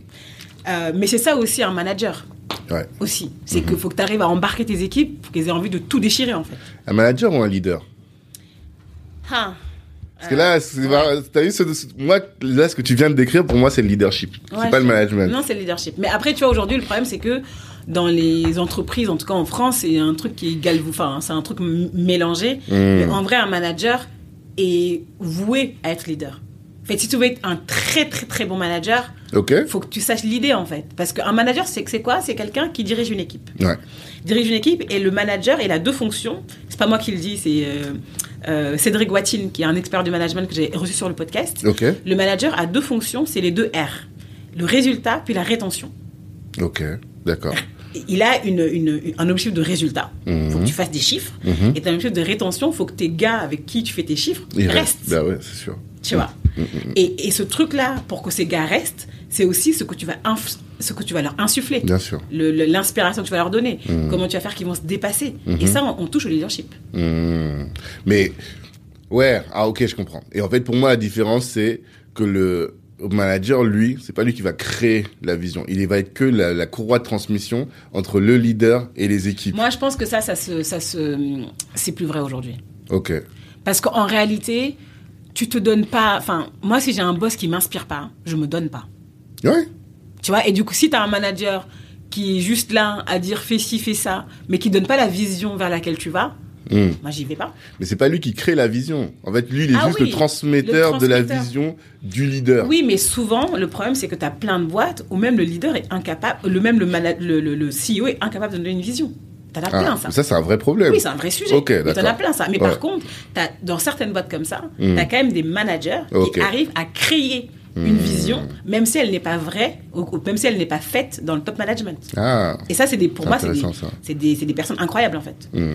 Ça, je l'ai vu et revu, quoi. Et ceux-là, ils ont vocation à devenir des leaders et à créer leur propre boîte au final. Ça, S'ils ont toutes les compétences. en Oui, si, puis s'ils en ont envie. Ouais, aussi. Faut assumer. C'est pas ça, simple, l'entrepreneuriat. C'est vrai que ça, c'est c'est pas simple, c'est sûr. Bah, de toute façon, on va en reparler. Mais du coup, alors, les, si on revient encore sur l'Afrique, donc, ce que tu as vu, ce, ce, ce fil rouge là que tu vois entre les différentes équipes, c'est cette capacité à être euh, dévoué. Voilà, cette dévotion. Lorsque tu as réussi à euh, communiquer véritablement la raison d'être, dont on parle Exactement. beaucoup actuellement, la raison d'être de la de l'entreprise et que celle-ci s'aligne avec les, les- le pourquoi des, euh, des équipes. Exactement. Et ça, tu trouves que c'est plus en Afrique qu'ici? Bah, c'est pas que. En tout cas, ce que je peux dire, c'est que. Parce que moi, en fait, j'ai j'ai managé principalement qu'en Afrique. Ah Tu oui, c'est vrai. Par contre, en France, j'ai pas managé, enfin, j'ai managé des, des stagiaires et des alternants, etc. Mais j'ai beaucoup plus managé en Afrique. Mm. Mais ici, par contre, j'ai pas managé, mais je vois. Ouais, c'est ça. vois, je, en suis en, je suis en consultant, observation, tu mm. vois. Je vois. Et, ce- et puis même, j'ai aussi plein de retours, je fais plein d'enquêtes sur des salariés et tout. Mhm. Et le, le, le, le vrai sujet aujourd'hui, c'est qu'ici, ça se fait un peu, tu vois, sur truc de raison d'être mais c'est pas un truc qu'on apprend en manager. Tu vois, c'est plutôt une demande des collaborateurs. Mais le manager n'a pas cette vision de se dire, bah, pour que les choses avancent, il faut que je touche la personne, il faut que je, tu vois. Et Mhm. aujourd'hui, je pense qu'il y a ce côté aussi très, euh, il y a aussi un autre truc, pardon, que j'ai pas dit, c'est le côté très individualiste ici. Ouais. Aussi en mode c'est moi, moi, moi, moi, moi. Alors que là-bas, en Afrique, tu arrives aussi à embarquer les gens dans le collectif. Ok. Tu vois, le fameux. Ubuntu, Ubuntu. j'en parle tout le temps ici. Tu arrives à, t'arrives à engager dans le collectif. Si tu leur fais comprendre que c'est un truc de chaîne, enfin, c'est une cause. euh, cause enfin, pardon, là, j'arrive plus à parler. C'est une C'est- chaîne. euh, C'est une chaîne de valeur. Un en lien de fait. cause à effet, ouais, Voilà, ok. du- coup, de cause à effet, là, ils comprennent en fait. Là, ils Mm. comprennent que bah, s'ils font pas leur tâche, ils vont bloquer X, qui va bloquer Y, qui va bloquer truc. Et ils y sont plus sensibles, tu veux dire. En tout cas, moi, c'est ce que je remarque. Ah. Après, c'est de mon point de vue et Ouais. de mon expérience. C'est ce qu'on demande. Voilà. Du coup, non, mais en fait, c'est pas une vérité générale. Quoi. Oui, non, je comprends, mais c'est ton expérience, effectivement. Exactement. Mais c'est ça, c'est intéressant, ça, tu vois. Parce que justement, moi, je, ma conviction, et ça, après, ça va m'amener à mon autre question, c'est que, c'est ce que l'Ubuntu, c'est la contribution de l'Afrique au monde. Tu vois. Qu'aujourd'hui, le plus grand cancer de, cancer au sens strict de l'Occident, c'est l'individualisme. Ce qui fait que on se replie sur soi, enfin, tous les défauts qu'on voit. Mais que le, si demain, l'Afrique devait con- contribuer au monde, c'est pas forcément par rapport à la technologie et tout. C'est l'Ubuntu. Et ce que tu dis, c'est en tout cas ton expérience, confirme ça. Je sais pas si. Oui, en tout cas sur le plan, quand tu parles du plan strictement business, mais après, Ouais. comme je dis, il y a aussi d'autres trucs de plus de repli aussi des nations Ouais. sur elles-mêmes, de euh, et on le voit de plus en plus, hein, ce truc de fierté nationale, Mmh. beaucoup plus que fierté africaine. Ah. Moi, en tout cas, je le ressens. Tu vois, t'es plus euh, rwandais, t'es sénégalais, t'es trucs Mhm. plus que. Enfin, après, c'est des perceptions. C'est ouais, il y a pas de stats. Moi, je regarde la, je, je regarde pas le foot, mais je regardais la canne quand même de Ouais. ce point de vue. On est champion du monde. Enfin, Voilà, je- tu vois. On la confiance, pardon, pas du monde, pas encore. Pas encore, pas, encore. ça va, ça va venir. Mais voilà, justement, quand je voyais les équipes africaines s'affronter et comment certaines équipes rejetaient d'autres équipes et mais acceptent, enfin, on va dire les mots. Tu vas voir euh, Algérie, euh, Cameroun. Ça, c'est un autre sujet. Non, mais ça après, s'appelle non, mais c'est un autre sujet. Le, le, le, le, t'as l'Afrique euh, La fierté noire, quand même, Oui, subsaharienne. Oui, oui, clairement, oui. Non, d'accord, dans ce cas-là. Mais parce qu'il y a une longue histoire avec Bien aussi sûr. les pays maghrébins, de, Hmm, enfin, de racisme, de, enfin, et du Mhm. coup, clairement, c'est à ton, enfin, ouais. Ok, d'accord. On va pas rentrer dans les détails. Ok. Et parce que tout à l'heure tu as dit et ça m'amène à une question que normalement je pose à la fin parce que tu sais qu'en 2050 le l'Afrique représentera la population africaine africaine représentera plus d'un quart de l'humanité et donc ça doit nous conduire à réfléchir, à nous positionner, je pense, par rapport au co- continent, notamment à nous qui sommes ici. Et tout à l'heure, tu as dit, il y a beaucoup de conférences sur l'Afrique, mais euh, dites la vérité aux gens. Est-ce que toi, de cette expérience-là, tu tires plutôt une... euh, Est-ce que ça t'a donné de l'espoir dans le continent ou quand même tu t'es dit, ah non, moi je vois des choses là, et on va pas dans le bon sens, dans la bonne direction Ah non, non, moi, pour le coup, je suis hyper, hyper optimiste. Ce que je dis juste, faut y aller avec les moyens de sa politique. Ok. Tu vois, il faut être hyper, euh, comme je disais tout à l'heure, honnête avec soi-même. Hmm. Parce que ce qui, il y a quand même des réalités qui sont vraies et qui sont, enfin, des réalités qui sont vraies, oui, sont vraies les Ouais, réalités. Mais merci pour ça, euh, mais euh, il y a ce truc de trop, trop utopiste parfois. Et, et on voit plein d'entrepreneurs de la diaspora qui vont et qui, qui échouent Mhm. parce qu'ils viennent avec leurs idées préconçues en disant mais nous on connaît, euh, Mhm. euh, on est né ici donc on connaît, mais t'as vécu 20 ans à l'étranger en fait, Mhm. juste plus t'es décalé par rapport à la réalité. Et moi, ça, je l'ai vu plusieurs fois. Et je pense que les gens qui. C'est pour ça que certaines personnes qui sont étrangères réussissent mieux parce qu'elles viennent, elles se mettent en mode humilité. Là, elles sont en bas, elles observent d'en bas, Mhm. elles apprennent vraiment. Alors que il y a beaucoup, beaucoup quand même de diaspora qui rentrent en disant Mais je connais, ouais, t'inquiète, j'ai mes contacts, j'ai le père de mon, Mhm. le pote de mon père, patati patata. Et qui en fait euh, échouent parce qu'ils ne comprennent pas le marché, quoi. Ok. Tu vois, ils captent pas. Mhm. Et c'est un truc dont j'ai beaucoup parlé avec Tidiane Dem. Mhm. Dans, ouais, je- Celui de... De Partech, ouais. Et, et en fait, voilà, c'est qu'en fait, tu pars, euh, tu penses que tu connais, mais en fait, euh, ça évolue énormément. Hmm. Et moi, je le vois, même nous, quand, on lançait, quand je lançais moi, des filiales et tout, bah, tu as ce truc de. euh, tu es en mode vraiment, tu essaies de comprendre le pays. Un, exemple tout bête que je te donne, c'est. euh, moi, en Éthiopie, quand je suis arrivée, le premier truc que j'ai fait, j'ai pris un panier, je suis allée dans le supermarché et j'ai- simulé un panier de la ménagère. Mhm. J'ai pris de l'huile, j'ai pris euh, du riz, des trucs classiques. Mhm. Je suis partie payer pour savoir quel est le panier moyen d'une ménagère. Mhm. Ça, ça te permet de savoir quel est le, qu'est-ce que les gens dépensent à peu près en Ouais. truc. Après, tu, Tu regardes son salaire. vois. et ça te permet de fixer tes prix. Ok. Et ce, ce niveau de, de, de, de, de connaissance marché, Hmm. bah, si t'es trop en mode ouais, je connais. euh, Il y a des gens qui ne connaissent même pas le prix de la baguette. Ouais. À un moment donné, euh, ça va pas le faire, tu vois. C'est vrai. Donc c'est plus ça. Pour moi, c'est plus une conscience personnelle et d'aller rechercher les choses de manière humble et, et- ouais, humble tout simplement, Mhm. euh, qu'on réussira. Mais il faut pas cacher le fait que c'est difficile. Moi, tu vois, je bossais pour une boîte quand même qui, qui a de l'argent. hein. Voilà, on passe, on va pas se le cacher. Mhm. J'ai galéré en fait. Et je me dis, mais ceux qui viennent par leurs propres moyens pour créer leur boîte, etc. Mais c'est méga dur. Mhm. Et ça, faut le dire, c'est méga dur. D'accord. Ouais, tu penses qu'on on, on aseptise trop Ouais. et qu'on croit que voilà, c'est l'Eldorado. Enfin, c'est pas, pas que c'est pas l'Eldorado, mais c'est c'est un tra- travail de pionnier, quoi. Ouais, vraiment. Et, c'est et le marché est complexe. Mhm. Sur plein de choses, sur la logistique, sur. euh, le marché n'est pas prêt pour plein de choses. Mhm. Ils font parfois. Il y a des leapfrogs hein, qui se font, hein, tu vois. Le mobile money, il est hyper présent. Leapfrog, c'est le, le saut de, de, Technologique. Ouais, voilà, Ouais, enfin, bons oui, c'est- technologiques. Le bon téléphone, par exemple, l'Afrique n'a pas eu de téléphone fixe, ils ont directement eu euh, le Les portable, cellulaires. quoi. Enfin, Mm, le- mm. les smartphones, etc. Donc, tu as, des choses hyper, euh, qui sont hyper avancées. Et tu as d'autres où c'est plus complexe, mais vraiment sur le fonctionnement, en fait. Hmm. Euh, logistique, c'est une, c'est une tannée, tu vois. Ouais. C'est une tannée. Ok. D'accord. Mais il y a de l'espoir, hein. je dis pas. euh, Ouais, t'as commencé par dire ça. T'as Ouais, dit il y a de l'espoir, mais voilà, il faut. j'y crois vraiment, en plus, hein. Ouais. Ouais. Et t'as des projets pour rentrer, euh, pour rentrer, Ouais, pour bah, partir. je, ouais bah, en tout cas, je pense que rien qu'avec mon activité Catémir, il y a des choses à faire euh, sur la formation et tout en Afrique, Mmh. euh, clairement. Ok. Hein, sur le management, le leadership. et puis, ouais, ouais, à, à horizon, je sais pas moi, peut-être 4, ans, cas. Ouais, je repartirai, ouais. d'accord. Sénégal, Je pense pas. tu penses pas? Ouais, plus Ok. Afrique de l'Est. Afrique de l'Est? Ouais, en tout cas, pour l'instant. Peut-être dans Ouais. 4 ans, je changerai d'avis. euh, Hmm. T'as eu un crush avec l'Afrique de l'Est? Ouais, j'aime beaucoup. Hmm. Parce qu'il y a plein de gens qui disent l'Afrique de l'Est, c'est carrément opposé. T'as l'impression que t'es plus en Afrique. C'est pas Enfin, que t'es plus en parce Afrique. que t'es- nous, on une autre Afrique. connaît l'Afrique. Ouais, voilà, c'est ça. Mm. que- T'es quand même en Afrique. Hein. Oui. Ouais, quand même en- Enfin, mais dans le bon, enfin, encore une fois, dans le, c'est pas alors t'es en Afrique, t'es en Afrique, il y a des coupures d'électricité. Je vais pas faire des trucs. euh, non, mais c'est pas, je vais pas du tout faire des trucs euh, clichés. euh, Ouais. À la, enfin à la colon, hein, c'est pas du tout ça.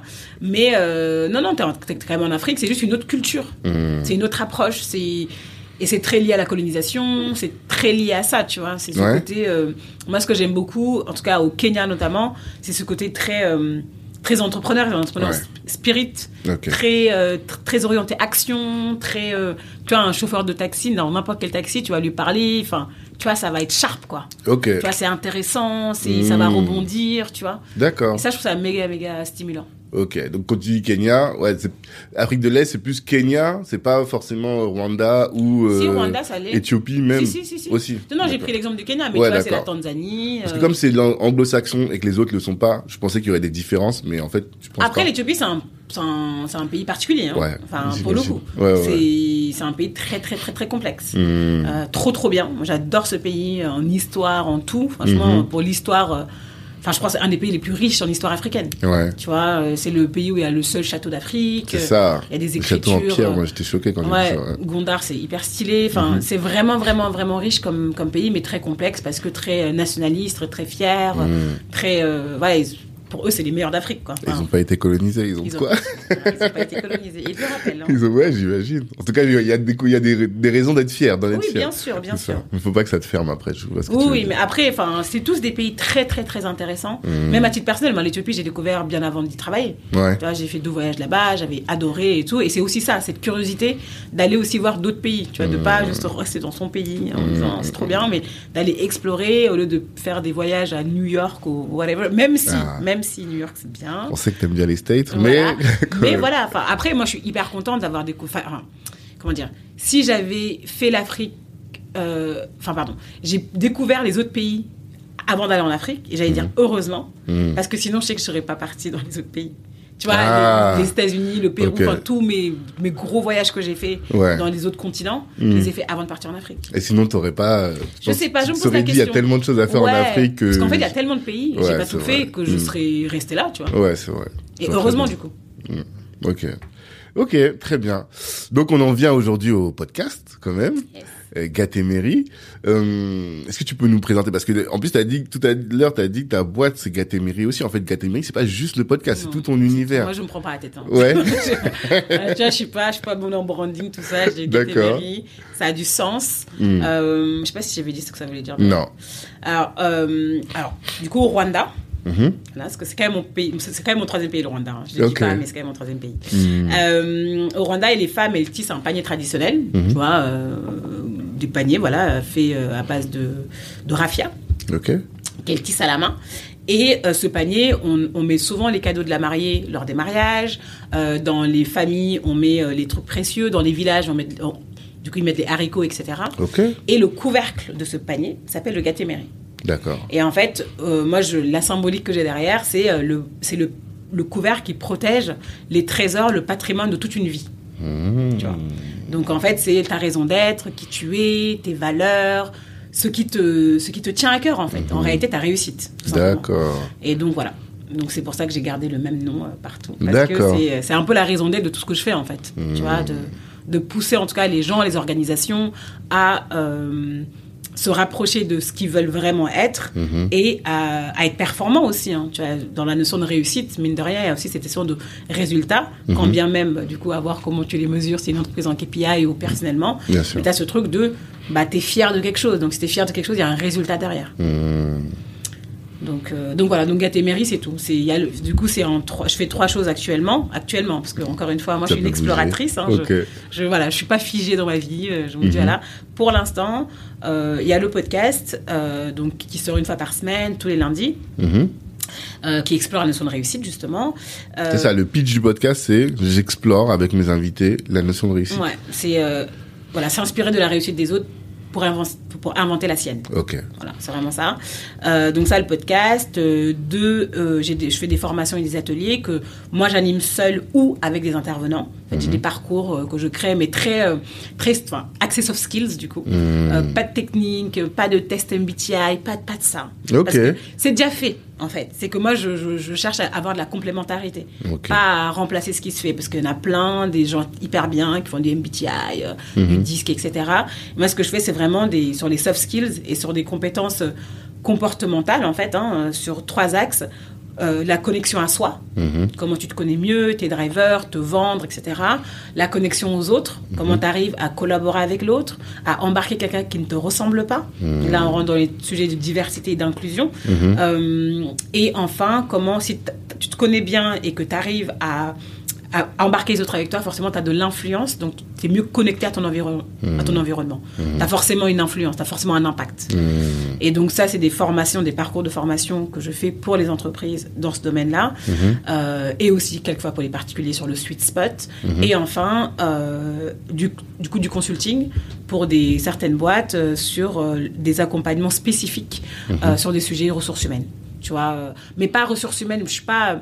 Tu as parlé de ressources humaines, je suis pas DRH, je suis pas. C'est vraiment sur des sujets très spécifiques d'engagement des collaborateurs, Mhm. de formation, de culture d'entreprise Hmm. et de diversité aussi. Parce que je mets ça dans culture et d'engagement. Parce que si tu as une entreprise où bah, tes gens sont pas. où euh, les, la politique n'est pas très inclusive, forcément Mhm. tu perds des gens. Tu vois. Forcément.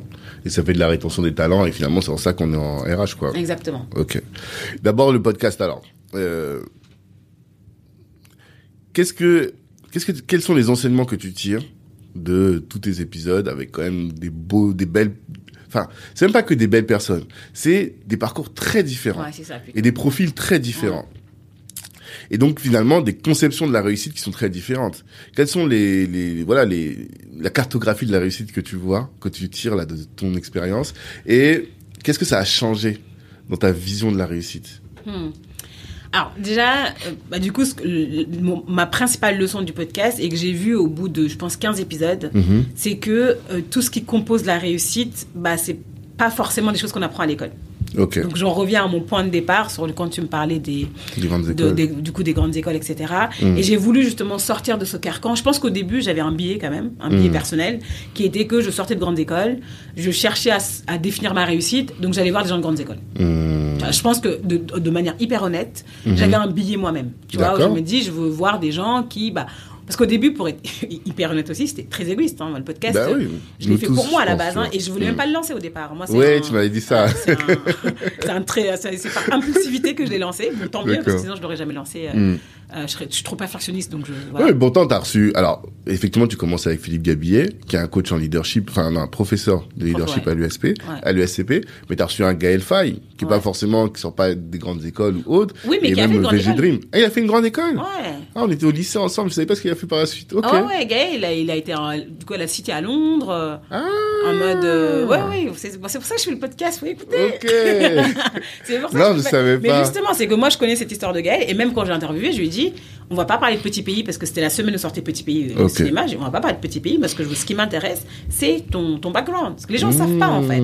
Ok. Et ça, le truc, c'est que, enfin, moi, en tout cas, ce que je recherche dans le podcast, c'est de montrer que il y a plein de gens qu'on voit là, on dit, waouh, trop bien, Hmm. et qui, en fait, n'étaient pas là au départ. Hmm. Tu vois, et qu'en fait, t'as plein. Moi, ce qui m'intéresse, c'est l'envers du décor. Ouais. Tu vois. C'est vraiment le côté. euh, oui, non, Gaël a fait une école. euh, euh, il pensait que c'était ça. euh, tu vois, il a Mm. galéré à faire S. euh, alors que Mm. c'est un, littéraire, tu Il a fait S, il a fait L. Il a fait un bac L. On était dans le même lycée. Il a fait moi, L, ouais, moi j'étais en. Oui, pardon, pardon. Lui, il fait- juste au-dessus de moi. Bon, bref, c'est pas Non, le sujet. raison, t'as raison, t'as raison. Mais, Mais ouais, bref. en tout cas, je vois ce que tu veux dire. Ok, Du coup, moi, c'est vraiment ça que je recherche dans le podcast. Donc au début, t'as pris que des gens qui sortaient de grande école, Bah, au final. Pas que des gens qui sortaient de grande école, mais en tout cas, dans mon univers, Mhm. au tout début, sachant que ce qu'il faut savoir, c'est que le podcast, je, je, je, je publie pas dans la chronologie. Ouais. Ça, faut le savoir. Ouais, parce, que, voilà, ça, ouais. dans- parce que voilà, j'en fais plein et puis après, je, je me gère, quoi. Mhm.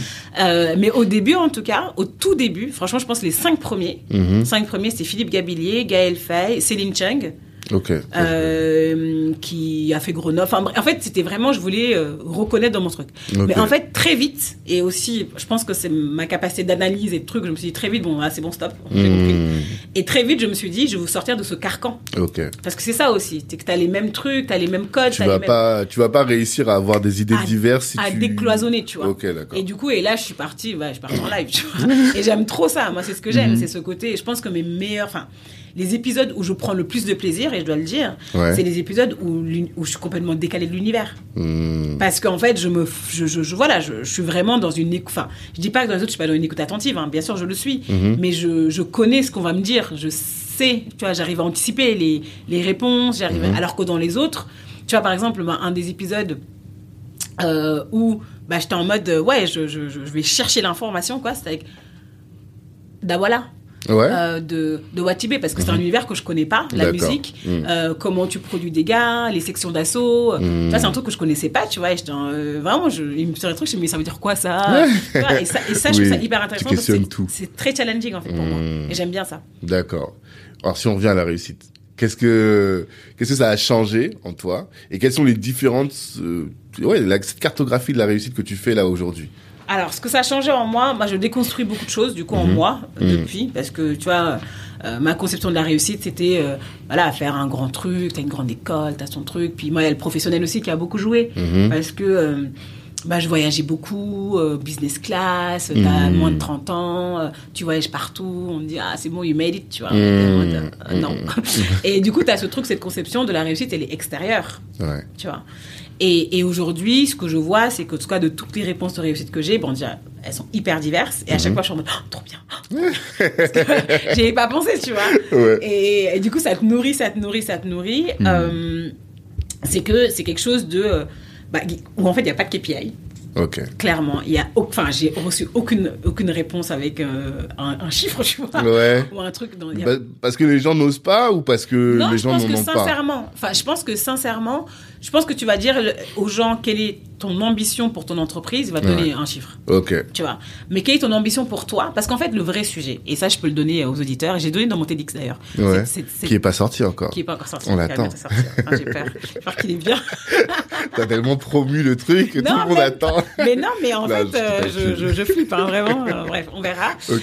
Euh, Il y a un exercice que je donne dans mes ateliers et bon, que je vais donner ici du coup euh, en exclusivité, euh, c'est de vous poser la question. Euh, bon, l'excuse que je donne, c'est poser. Enfin, là, imaginez que vous avez, que vous avez 75 ans. Hmm. 75 ans. Mais par contre, on a la pêche. hein. On est, on est beau gosse, tout On ça. espère. On est trop bien. Ouais. Inch'Allah, tout va bien, tu vois. On porte pas de couche. Et Oh, le bad.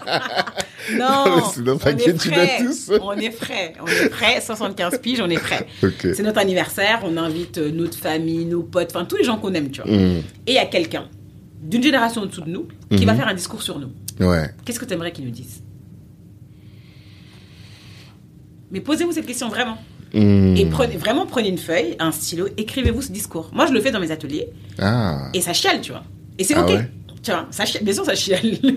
ça chiale parce que t'es en mode, tu vois, je sais pas, moi, je, je sais pas si je prends ma dernière nièce, euh, 75 ans, je sais pas, elle aura, je sais pas, elle aura 45 piges en mode euh, tata, tu vois.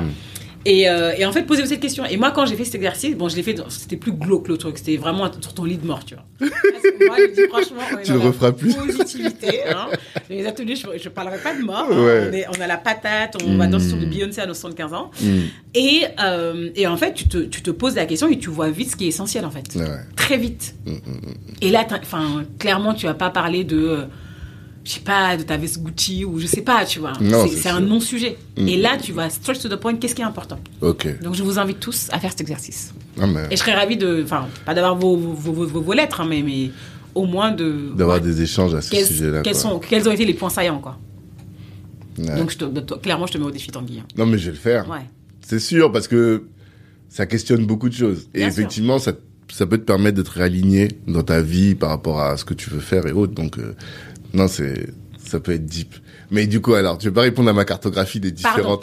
Pardon, pardon, pardon. La, la- la cartographie, enfin, quand tu dis cartographie, c'est quelles sont les différentes choses qui ressortent en fait ce que les gens parce que j'imagine qu'au début tu avais une idée de la réussite et puis au final tu vois que bah il y a beaucoup de gens qui qui pensent que ça c'est la réussite et toi tu t'étais jamais pensé que ça ça pouvait être la réussite quoi. Hmm.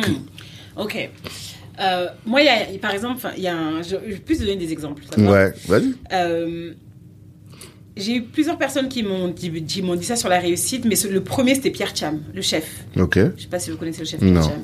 Un chef sénégalais à New York, c'est une star à New York. Ah. Il n'est pas connu en France, mais à New York, c'est une star. C'est une star de dingue. Il, a un resto à la 5e avenue, enfin, c'est une star, quoi. Hmm. Et lui, il m'a dit la réussite, c'est de se coucher sans trouble et se réveiller sans trouble. Ça, je trouvais ça beau, tu vois. Hmm. Et je me suis dit, ah ouais, j'avoue, la paix, j'ai jamais pensé Ouais. tu vois. Euh, quelqu'un, on, on parle beaucoup d'utilité. Gaël Faye, sa réussite, c'est euh, de vivre utile et de ne Mhm. pas dilapider son temps de vie. Il y a Mei Hoa, qui est une, une artiste vietnamienne, Mhm. qui a parlé de, enfin, artiste réalisatrice vietnamienne, qui a parlé aussi de d'utilité. C'est euh, la réussite, c'est quand ton action a, quand ton action a embelli la vie d'une personne au moins. Hmm. Ça, je trouvais ça beau, tu vois, ce truc d'utilité, Mhm. tu vois. Euh, t'as la paix, t'as l'utilité. Euh, donc l'utilité, c'est- donc c'est l'impact, hein, on va Mhm. dire, hein, c'est dans le truc. Euh, t'as la liberté qui revient souvent, la Mhm. liberté d'être soi. Moi, je suis un peu dans ce truc-là, mais après, moi, je veux tout mixer, tu vois. Ouais. Moi, Je vais pas faire de choix. Mais je veux la paix, je veux ça, je veux ça. Et l'argent et La liberté, et le Ouais. temps ouais. le temps. Euh, il y en a qui, voilà, avoir du temps pour soi, pour les autres, ne pas compter son temps. Hmm. La san- Peu de gens parlent de la santé, bizarrement. Ouais. Ouais, j'ai enfin, ça, j'ai pas, je connais pas toutes les notions de réussite par cœur. hein. Ouais, c'est pas un élément de réussite alors que tu penses bien que tout le monde en est conscient que Oui, c'est ça. quoi. Mais Ouais. en tout cas, euh, je pense que ce serait plus un élément de, de gratitude, la santé. OK. Tu vois, que de réussite. C'est plus un élément de gratitude. Parce qu'en fait, c'est pas quelque chose que tu maîtrises. Mhm. Alors que la réussite, en réalité, tu maîtrises ta réussite. Tu maîtrises ta réussite. hein. Moi, je, moi, je pense que justement, c'est en la définissant que tu la maîtrises. Mhm. Tu vois, et c'est tout le, tout le challenge de définir sa réussite. Mhm. Parce que quand tu la définis, plutôt mieux c'est, bien sûr. Mais lorsque tu la définis, tu arrives à savoir où tu vas. Et en sachant où tu vas, tu arrives à trouver les options, en tout cas les, les, les ressources qu'il te faut pour y arriver. OK.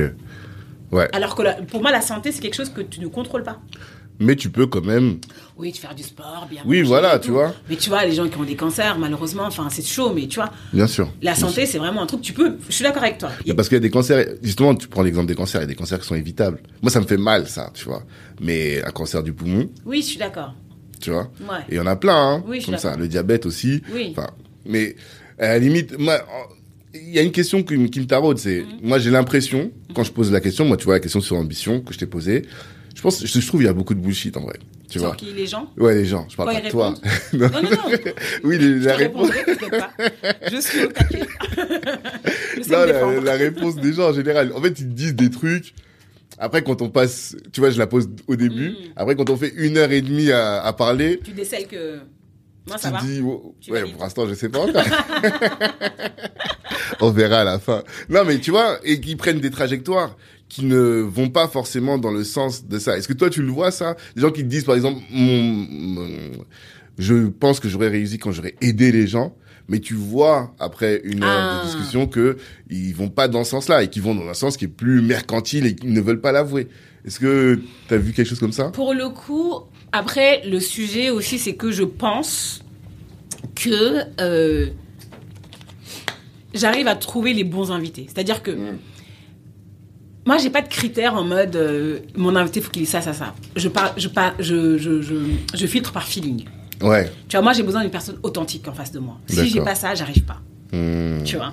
Et avant, parfois, j'ai des gens qui me disent, avant de les contacter, je dis attends, va écouter quelques trucs quand même sur eux. Mhm. Et quand j'écoute, parfois, je suis en mode, Hmm, je grince des dents, tu vois. Ouais. Et donc, j'y vais pas. Ok. Moi, on m'a suggéré beaucoup de gens, Mhm. et j'ai dit non. Parce que je sais que c'est pas des gens authentiques. En tout cas, personnellement, je les trouve Tu je- ressens pas je, je vais pas cracher de nom, tu vois. Mais c'est des gens de la diaspora, enfin, surtout de la communauté hein, Ouais. africaine en tout cas. Mais tu oui, fais pas que des Africains en plus. non, hein. non, non, moi je suis, non, non, je suis hyper. euh, ça, ça me ça, ça m'irait pas de faire que des Africains Ouais. en plus. C'est pas moi. Mhm. Tu vois, pour le coup, je serais pas alignée. Hmm. Euh, on m'a suggéré euh, des figures hein, Mhm. de, la, de la diaspora, Euh, mais pour moi, c'est du bullshit ce qu'ils font. Donc je peux pas. Après, on me dit, ouais, pour tes audiences, je m'en fous de mon audience. Mhm. Ah. Je m'en fous pour, Ouais. Mhm. de- de- d'avoir des écoutes. Avec eux, je veux pas, en fait. C'est que je préfère avoir une audience moyenne, mais qui suit ma ligne éditoriale et qui est authentique et Mhm. qui est vraie, que des gens juste pour, pour avoir des noms. Juste quoi. pour avoir des noms. Je vois très bien. Et Et donc ça, je j'imagine. l'ai pas dans le podcast, du coup. J'ai pas, de, j'ai pas ce décalage. En tout cas, je le Ouais, ressens pas. tu ressens pas le décalage parce qu'il y a une certaine authenticité. Ok. Et est-ce que qu'est-ce que ça t'a apporté en termes de, enfin, le fait de créer du contenu? Parce que finalement, t'es une créatrice de contenu en faisant du podcast. Mais bah, maintenant, toi, tu parles de la création de contenu sur les réseaux sociaux, en plus, pour marketer Oui, ton bah, podcast. c'est tout. C'est ça, ça ouais, ça c'est vrai, ça va ensemble. Mais qu'est-ce que ça t'a apporté? Parce que je, il y a un gros travail aujourd'hui. Il y a une grosse, c'est un sujet, tu vois, la création de contenu pour les marques et autres. Est-ce que c'est l'impact que ça peut avoir quand tu crées une boîte, d'avoir de créer ton contenu à côté? Quels enseignements toi tu en tires et qu'est-ce que ça t'a apporté de créer ces contenus? Bah, du coup, moi, j'en vois les bénéfices après. C'est-à-dire que, tu vois, aujourd'hui, dans, dans le milieu du podcast, en tout cas, Mm. tu as plein de marques qui ont une marque de base et qui créent un podcast après pour, euh, justement, faire du marketing. Ouais. Moi, pour le coup, c'est le reverse. D'ailleurs, moi, j'ai pris mon micro et, et j'ai fait du building public. Hein. Building Mhm. public, c'est... euh, bah, je suis venue en mode hello, je je, je, je, pas de, je sais pas ce que je veux faire de ma vie. Je Mhm. prends mon micro et venez avec moi, quoi. Mhm. Vraiment, je et j'étais et c'est hyper dur, hein, cette vulnérabilité. On n'en parle pas, mais voilà, Ouais. c'est, pardon, c'est pas simple du tout Mhm. de, de, de le, enfin surtout cette figure de strong black woman, tu vois, nanana, Mhm. ambitieuse, c'est-à-dire, bah. Du coup, moi j'ai lancé le podcast, mais en ne sachant pas du tout où j'allais. Mais vraiment. Et quand je dis, gens me disent, ouais, ouais, mais, mais sincèrement, tu vois. Ce qui change de tes habitudes parce que j'ai l'impression que t'es quelqu'un quand même qui a une roadmap, De qui ouf, euh, mais voilà. Quand, mais quand t'es du père, t'es du père. quand t'es du père, t'es du père. Donc bien. en fait, euh, non, là pour le coup, moi j'étais complètement déboussolée. Je le dis, et je l'ai dit dans les articles que j'ai fait dans les Mhm. échos. Enfin, je le dis de manière euh, assez sincère.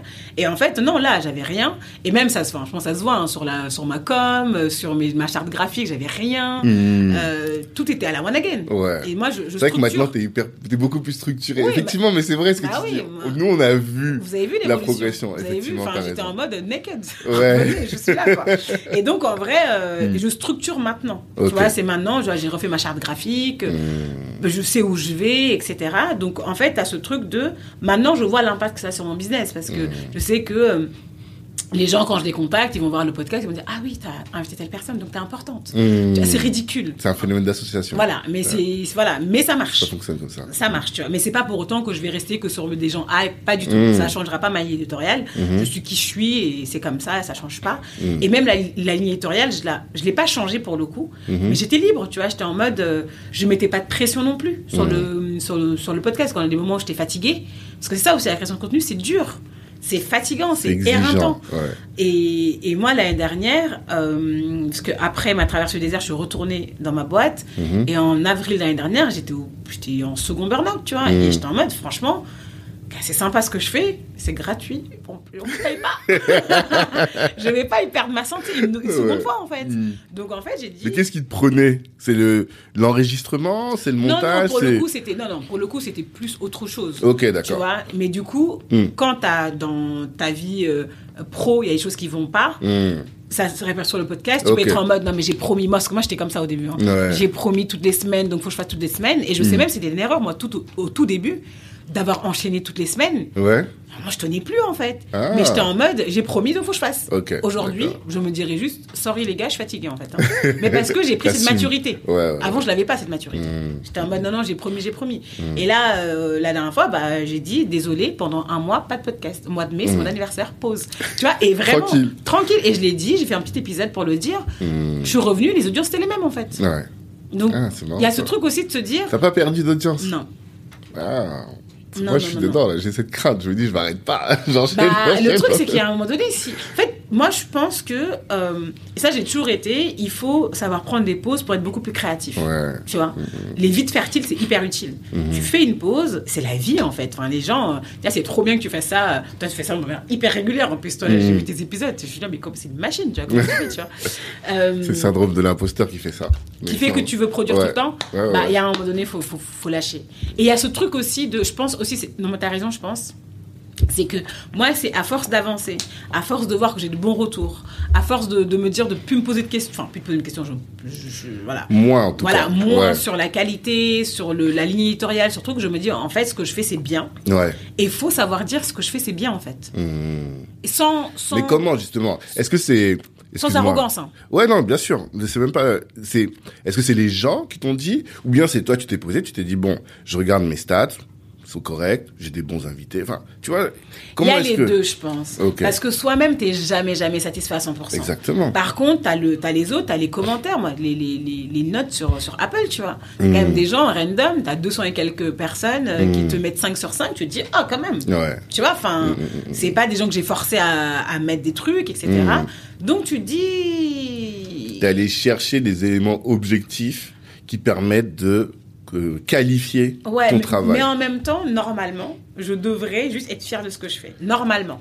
Mais il y a tout un, tous les C'est syndromes, tous difficile. les Humainement, c'est difficile d'être comme ça. difficile. Mm. Et après, il y a des gens qui te disent, t'as les invités. Moi, j'adore quand les invités me disent, c'était agréable. Ça me, je suis trop contente quand ils me disent ça. Mm, Et c'était trop bien et tout. Je me dis, ah ouais, c'est cool et tout. Il a kiffé, quoi. Tu Mm, vois. mm, mm. Donc, euh, et c'est ça. Et, et aussi apprendre à se célébrer soi. Ouais. À célébrer ses victoires, en tout cas. Tu vois. Et moi, je le, il y avait un truc que je faisais sur Instagram euh, chaque mois où je faisais euh, my euh, Pride of the Month, mes fiertés du mois, tu vois. C'est un truc qui me, qui me, qui me, qui me, qui me, qui me, qui me prenait de l'énergie, hein, parce que je me dis, Mm. putain, quand même, tu vas aller dire, ah, j'ai fait ça, j'ai fait ça, j'ai fait ça. Mm. Mais en fait, je me suis forcée à le faire, parce Mhm. que ça me permet, en fait, de prendre confiance. Et les gens ne le voient pas du tout comme de l'arrogance, mais plus en mode, merci de nous partager tes trucs, quoi. Mm. Parce Comme un cahier de gratitude, en fait. Que Ouais, tu vas partager. Exactement. finalement. Du coup, chaque mois, je dis, enfin là, j'ai un peu arrêté, mais où je dis euh, mes fiertés du mois, Mmh. tu vois. Et, et ça, c'était un problème aussi parce que le podcast, euh, c'est ça qui est dur dans la création de contenu aussi. Je pense que toi, toi aussi, t'es dedans. C'est le fait de. Tu mets vachement en avant les gens, tu vois. Mmh. Après, les gens veulent plus en savoir sur toi. et t'es en mode, hum, je Ouais. sais pas quel est le truc. Euh, Et il faut trouver des alternatives pour avoir un médium, en tout cas, où tu parles plus de toi. Et les gens, ils sont en demande de ça, en fait. Parce Ok. qu'ils me disent, OK, tu as traversé tout ça, maintenant t'as- tu arrives à faire des choses avec ce que tu fais, ton entreprise et tout, mais du coup, euh, dis-nous, en fait. Donne-nous plus de tips, Mhm. tu vois. Ouais, c'est vrai. euh, C'est assez compliqué. Et du coup, c'est ça qui t'a permis de surmonter ce syndrome de. Déjà, est-ce que tu l'as eu? Je t'ai même pas posé la question. Si. Syndrome de l'imposteur, Je tu l'as eu? toujours. Ok, Je d'accord. l'ai toujours. Ouais, je pense qu'on l'a tous.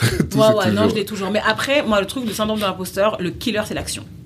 Ok. Le killer, c'est l'action. Et ça, il n'y a Ah, pas de sujet. C'est-à-dire? Bah, en fait, c'est que le syndrome de l'imposteur, en réalité, c'est des peurs. Ouais. Tu as- T'as peur, tu dis, ouais, mais bon, lui, il va, pas, il va penser que je suis pas assez bonne, etc. etc. Mhm. C'est une peur. Tu te racontes des histoires dans ta tête, tu vois. C'est OK. Mhm. Et moi, en fait, le truc que j'ai, je me dis à chaque fois, je suis courageuse. Mes parents m'ont toujours dit, je suis courageuse. Moi, je sais que je suis courageuse, voilà. Et le courage, c'est le fait d'avancer en ayant peur.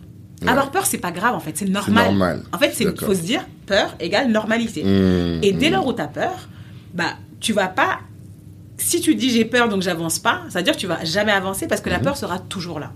Et donc l'action te permet en fait d'avancer. Moi, tu vois, quand j'ai appuyé sur le bouton de je lance mon podcast, mais moi, j'avais mal au ventre. Moi, la peur c'est le ventre, tu vois, j'ai mal au Ouais. ventre. Mais en fait, à chaque mois, j'ai souvent mal au ventre. Que- Quand j'appelle des gens, même des, quand je fais du cold calling pour prospecter et tout, ça me fait chier. Mais je le fais parce que j'ai pas, je sais que c'est ça qui va m'amener vers le endgame Ouais. tu vois. Toujours savoir pourquoi tu fais les choses. Le why est hyper important. Et en fait, dès lors où tu as ça, bah, tu te dis, bah, j'ai peur, syndrome de l'imposteur, ok, mais je sais que pour tuer cette peur-là, c'est l'action. Donc, action, et on verra. Et en fait, tu te rends compte, moi, tout ce que je fais, sincèrement, j'ai peur tout le temps. Hmm. Je suis une angoissée. hein. Ouais, mais il faut quand même euh, en avoir pour passer à l'action. En fait, c'est ça, la peur t'immobilise aussi parfois. En fait, oui, mais du coup, c'est des croyances. C'est là, en fait, où je dis c'est des croyances. C'est que, Mhm. c'est que les gens se disent, j'ai peur, donc tu vois, on a tous ce pote ou cette pote en mode, non, mais j'ai ce projet, mais j'attends encore de ça. Ouais. En vrai, encore une fois, soyons honnêtes avec nous-mêmes. Mhm. C'est dur, hein, mais c'est ça aussi le courage. Le courage, c'est ça, hein, c'est de te dire, en fait, en fait, là, tu te racontes des histoires, des salades, tu vois, tu te racontes des histoires. Et, et- et le truc, c'est que pour le surmonter aussi, la, enfin, pour aller vers l'action, le truc aussi, c'est de s'entourer de personnes. Moi, c'est ce que je fais beaucoup. Ouais. Tu vois, moi j'ai un doute, j'ai des peurs, je vais voir des gens, moi j'ai plein de mentors. Je vais les voir en disant, voilà, je galère, j'ai peur, comment je fais? Et ils te rassurent en fait. Ouais. Ils te rassurent et, et surtout euh, d'y aller, enfin, avoir euh, la méthode des petits pas. Ouais. Tu vas te dire, j'ai un, j'ai un- une ambition de dingue, bah, avant ça, juste fais un petit truc en fait. Si aujourd'hui, t'as, je sais pas moi, tu dois. euh, tu dois écrire un livre, tu te dis c'est ça, c'est ça ton objectif, tu as un syndrome d'imposteur de malade, bah demain, l'action c'est juste de réfléchir peut-être au titre. Ouais. Aujourd'hui, l'action c'est juste peut-être de, euh, euh, de, de, de, de- faire un benchmark des, des, éditeurs. Mhm. Tu vois, une action par, euh, par action, tu vois. Mhm. One step at a time. Pour- Et donc, quand je parle d'action, c'est ça. C'est pas Ouais. le côté euh, je me lance oui, demain. c'est ça. Parce que vraiment. je, je trouvais que ça répondait pas à la Non. problématique parce que je me disais, bah, Non. c'est la peur justement qui Non, m'empêche non, non, non, d'agir. step by step. Ok, c'est vraiment la, la méthode des petits pas, c'est la meilleure méthode. D'accord. Et c'est ça qui fait que, malgré, euh, tu vois, je trouve que nous, les diplômés, on a un syndrome de l'imposteur qui est plus important parce que, tu vois, moi, je suis juriste, je sais que, voilà, j'ai fait du droit pendant 10 ans, euh, voilà, il n'y a plus de doute. Mais si demain, tu me mets euh, sur du coaching, je vais dire, bah, je suis pas légitime. On me dit, mais attends, t'as- non, bah, je suis pas légitime. Et du coup, je veux pas y aller, tu vois. Et toi, c'est ce que tu t'es dit, euh, je vais aller faire mon consulting tranquille, je vais faire des petits pas. Quels sont ces petits pas que tu as fait qui t'ont permis d'aller vers euh, la Vers- formation leadership et euh, Bah, le tout d'abord, bon, déjà, le, bon, le, le podcast, quand j'ai vu qu'il y avait. Enfin, moi, c'est les podcasts qui m'ont permis de m'ouvrir à ce monde, hein, en soi. Mm. Si tu veux, moi, quand.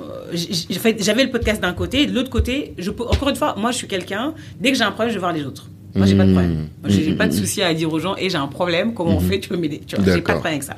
Et ce qui s'était passé quand j'étais en total down, j'ai demandé à des potes, est-ce que vous avez des potes qui galèrent comme moi, qui savent pas où ils vont, pour que je leur parle. Tu vois, vraiment en mode discussion. Je voulais pas parler à mes potes parce que trop de proximité. Je voulais des potes à eux, donc je les connais. Enfin, c'est des, pas, je les connais pas, Tu mais les as rencontrés peut-être, même mais pas. ouais. C'est des gens que je connaissais pas du tout, mais je savais que c'était des gens dans la même vibe, tu vois. Ok, d'accord. Voilà.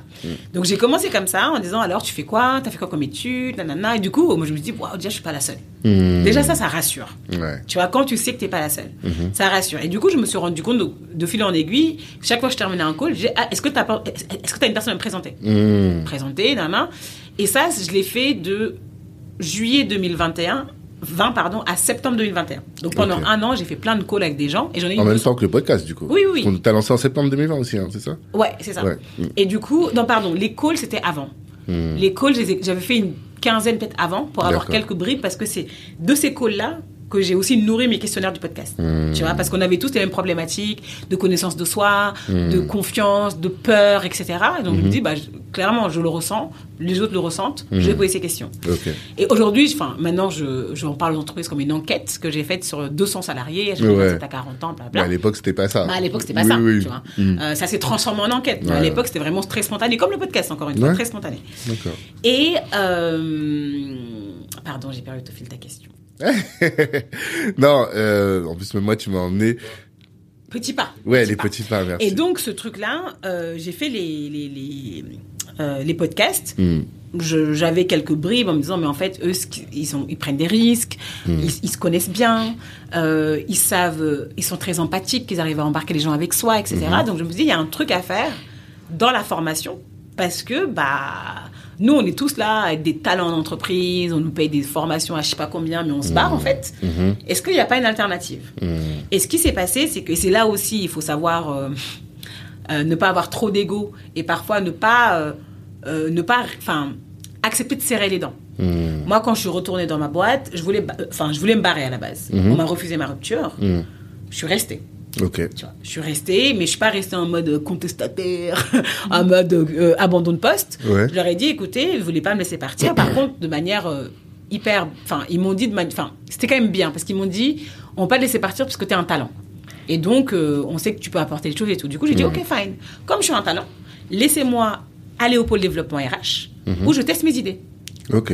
Voilà, je, je, vous, je, vous- je vous pitch un projet. Donc, ce que j'ai fait, hein, j'ai pitché le peu que j'avais rassemblé là, de, de, de- de retour, leur disant voilà, moi, je pense que vraiment, il y a un truc à faire sur les talents, il y a un truc à faire sur la rétention, etc. etc. Et après, c'était hyper simple parce qu'en réalité, je faisais partie de la cohorte et je voyais que mes camarades étaient tous partis, en fait. Donc, factuellement, ils savaient que c'était dead, tu vois. Ouais. Et donc, j'ai réussi à faire ça. Donc, je suis partie au pôle développement RH pendant un an, où je testais mes idées, etc., etc. C'était pas simple du tout. J'ai pas rentré dans les détails. C'était pas simple en termes de management, c'était pas simple en tout. Enfin, c'était vraiment difficile parce que.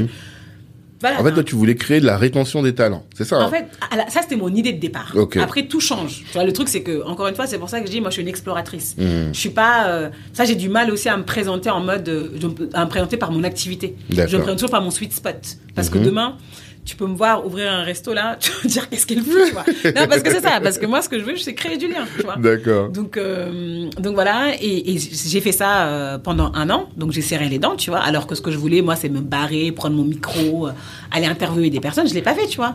J'ai, mais par contre, ça m'a permis d'acquérir plein, plein, plein, plein, plein de choses et qui font qu'en fait aussi, quand tu vas voir d'autres boîtes, ils savent que tu as bossé pendant un an en RH. Je suis pas sortie du business au RH, tu vois. Ah, oui, c'est vrai. Tu vois? Oui. T'as quand même une transition. Oui, oui, Et que tu... Après, il faut savoir le vendre aussi. Il y a ce truc de savoir se marketer. Marketing de soi-même, Marketing ouais. de soi, Mm. le personal branding, c'est hyper important. Ouais. Et du coup, moi, je le vends. Tu vois, je, l'ai fait, euh, c'est fait, etc. Et c'est comme ça qu'on m'approche, en fait. Je l'ai mis sur mon CV, enfin, sur mon LinkedIn, enfin, CV, j'ai plus de CV, mais Ouais. sur, euh, sur, euh, sur LinkedIn et tout. Et en fait, t'as ça. Après, t'as as les podcasts. Euh, t'as aussi l'audace. hein. Moi, je suis hyper audacieuse. hein. Ça, je- Ouais. voilà, j'ai- Mais audace, peur, ça va pas ensemble normalement. Ah, justement, c'est en fait, c'est parce que j'ai peur que je mets dans l'action. Et donc, pour ouais, cette action-là, faut que je à- cultive l'audace. Ok, d'accord. Ouais, je vois. Mais de base, j'ai peur. Ouais. Mais en fait, t'avais pas une peur bloquante, en fait. T'as une grosse peur, mais finalement, qui arrive pas à te bloquer. Bah, que je, en tout cas, qui me bloque plus. Ouais. D'accord. Qui me bloque plus. Et est-ce que le podcast a généré du business? En fait, c'est dur de dire ça a généré du business parce que tout est parti de là. Donc, moi, j'ai envie de dire, tout ce que je fais aujourd'hui, c'est grâce au podcast. Oui. C'est dans.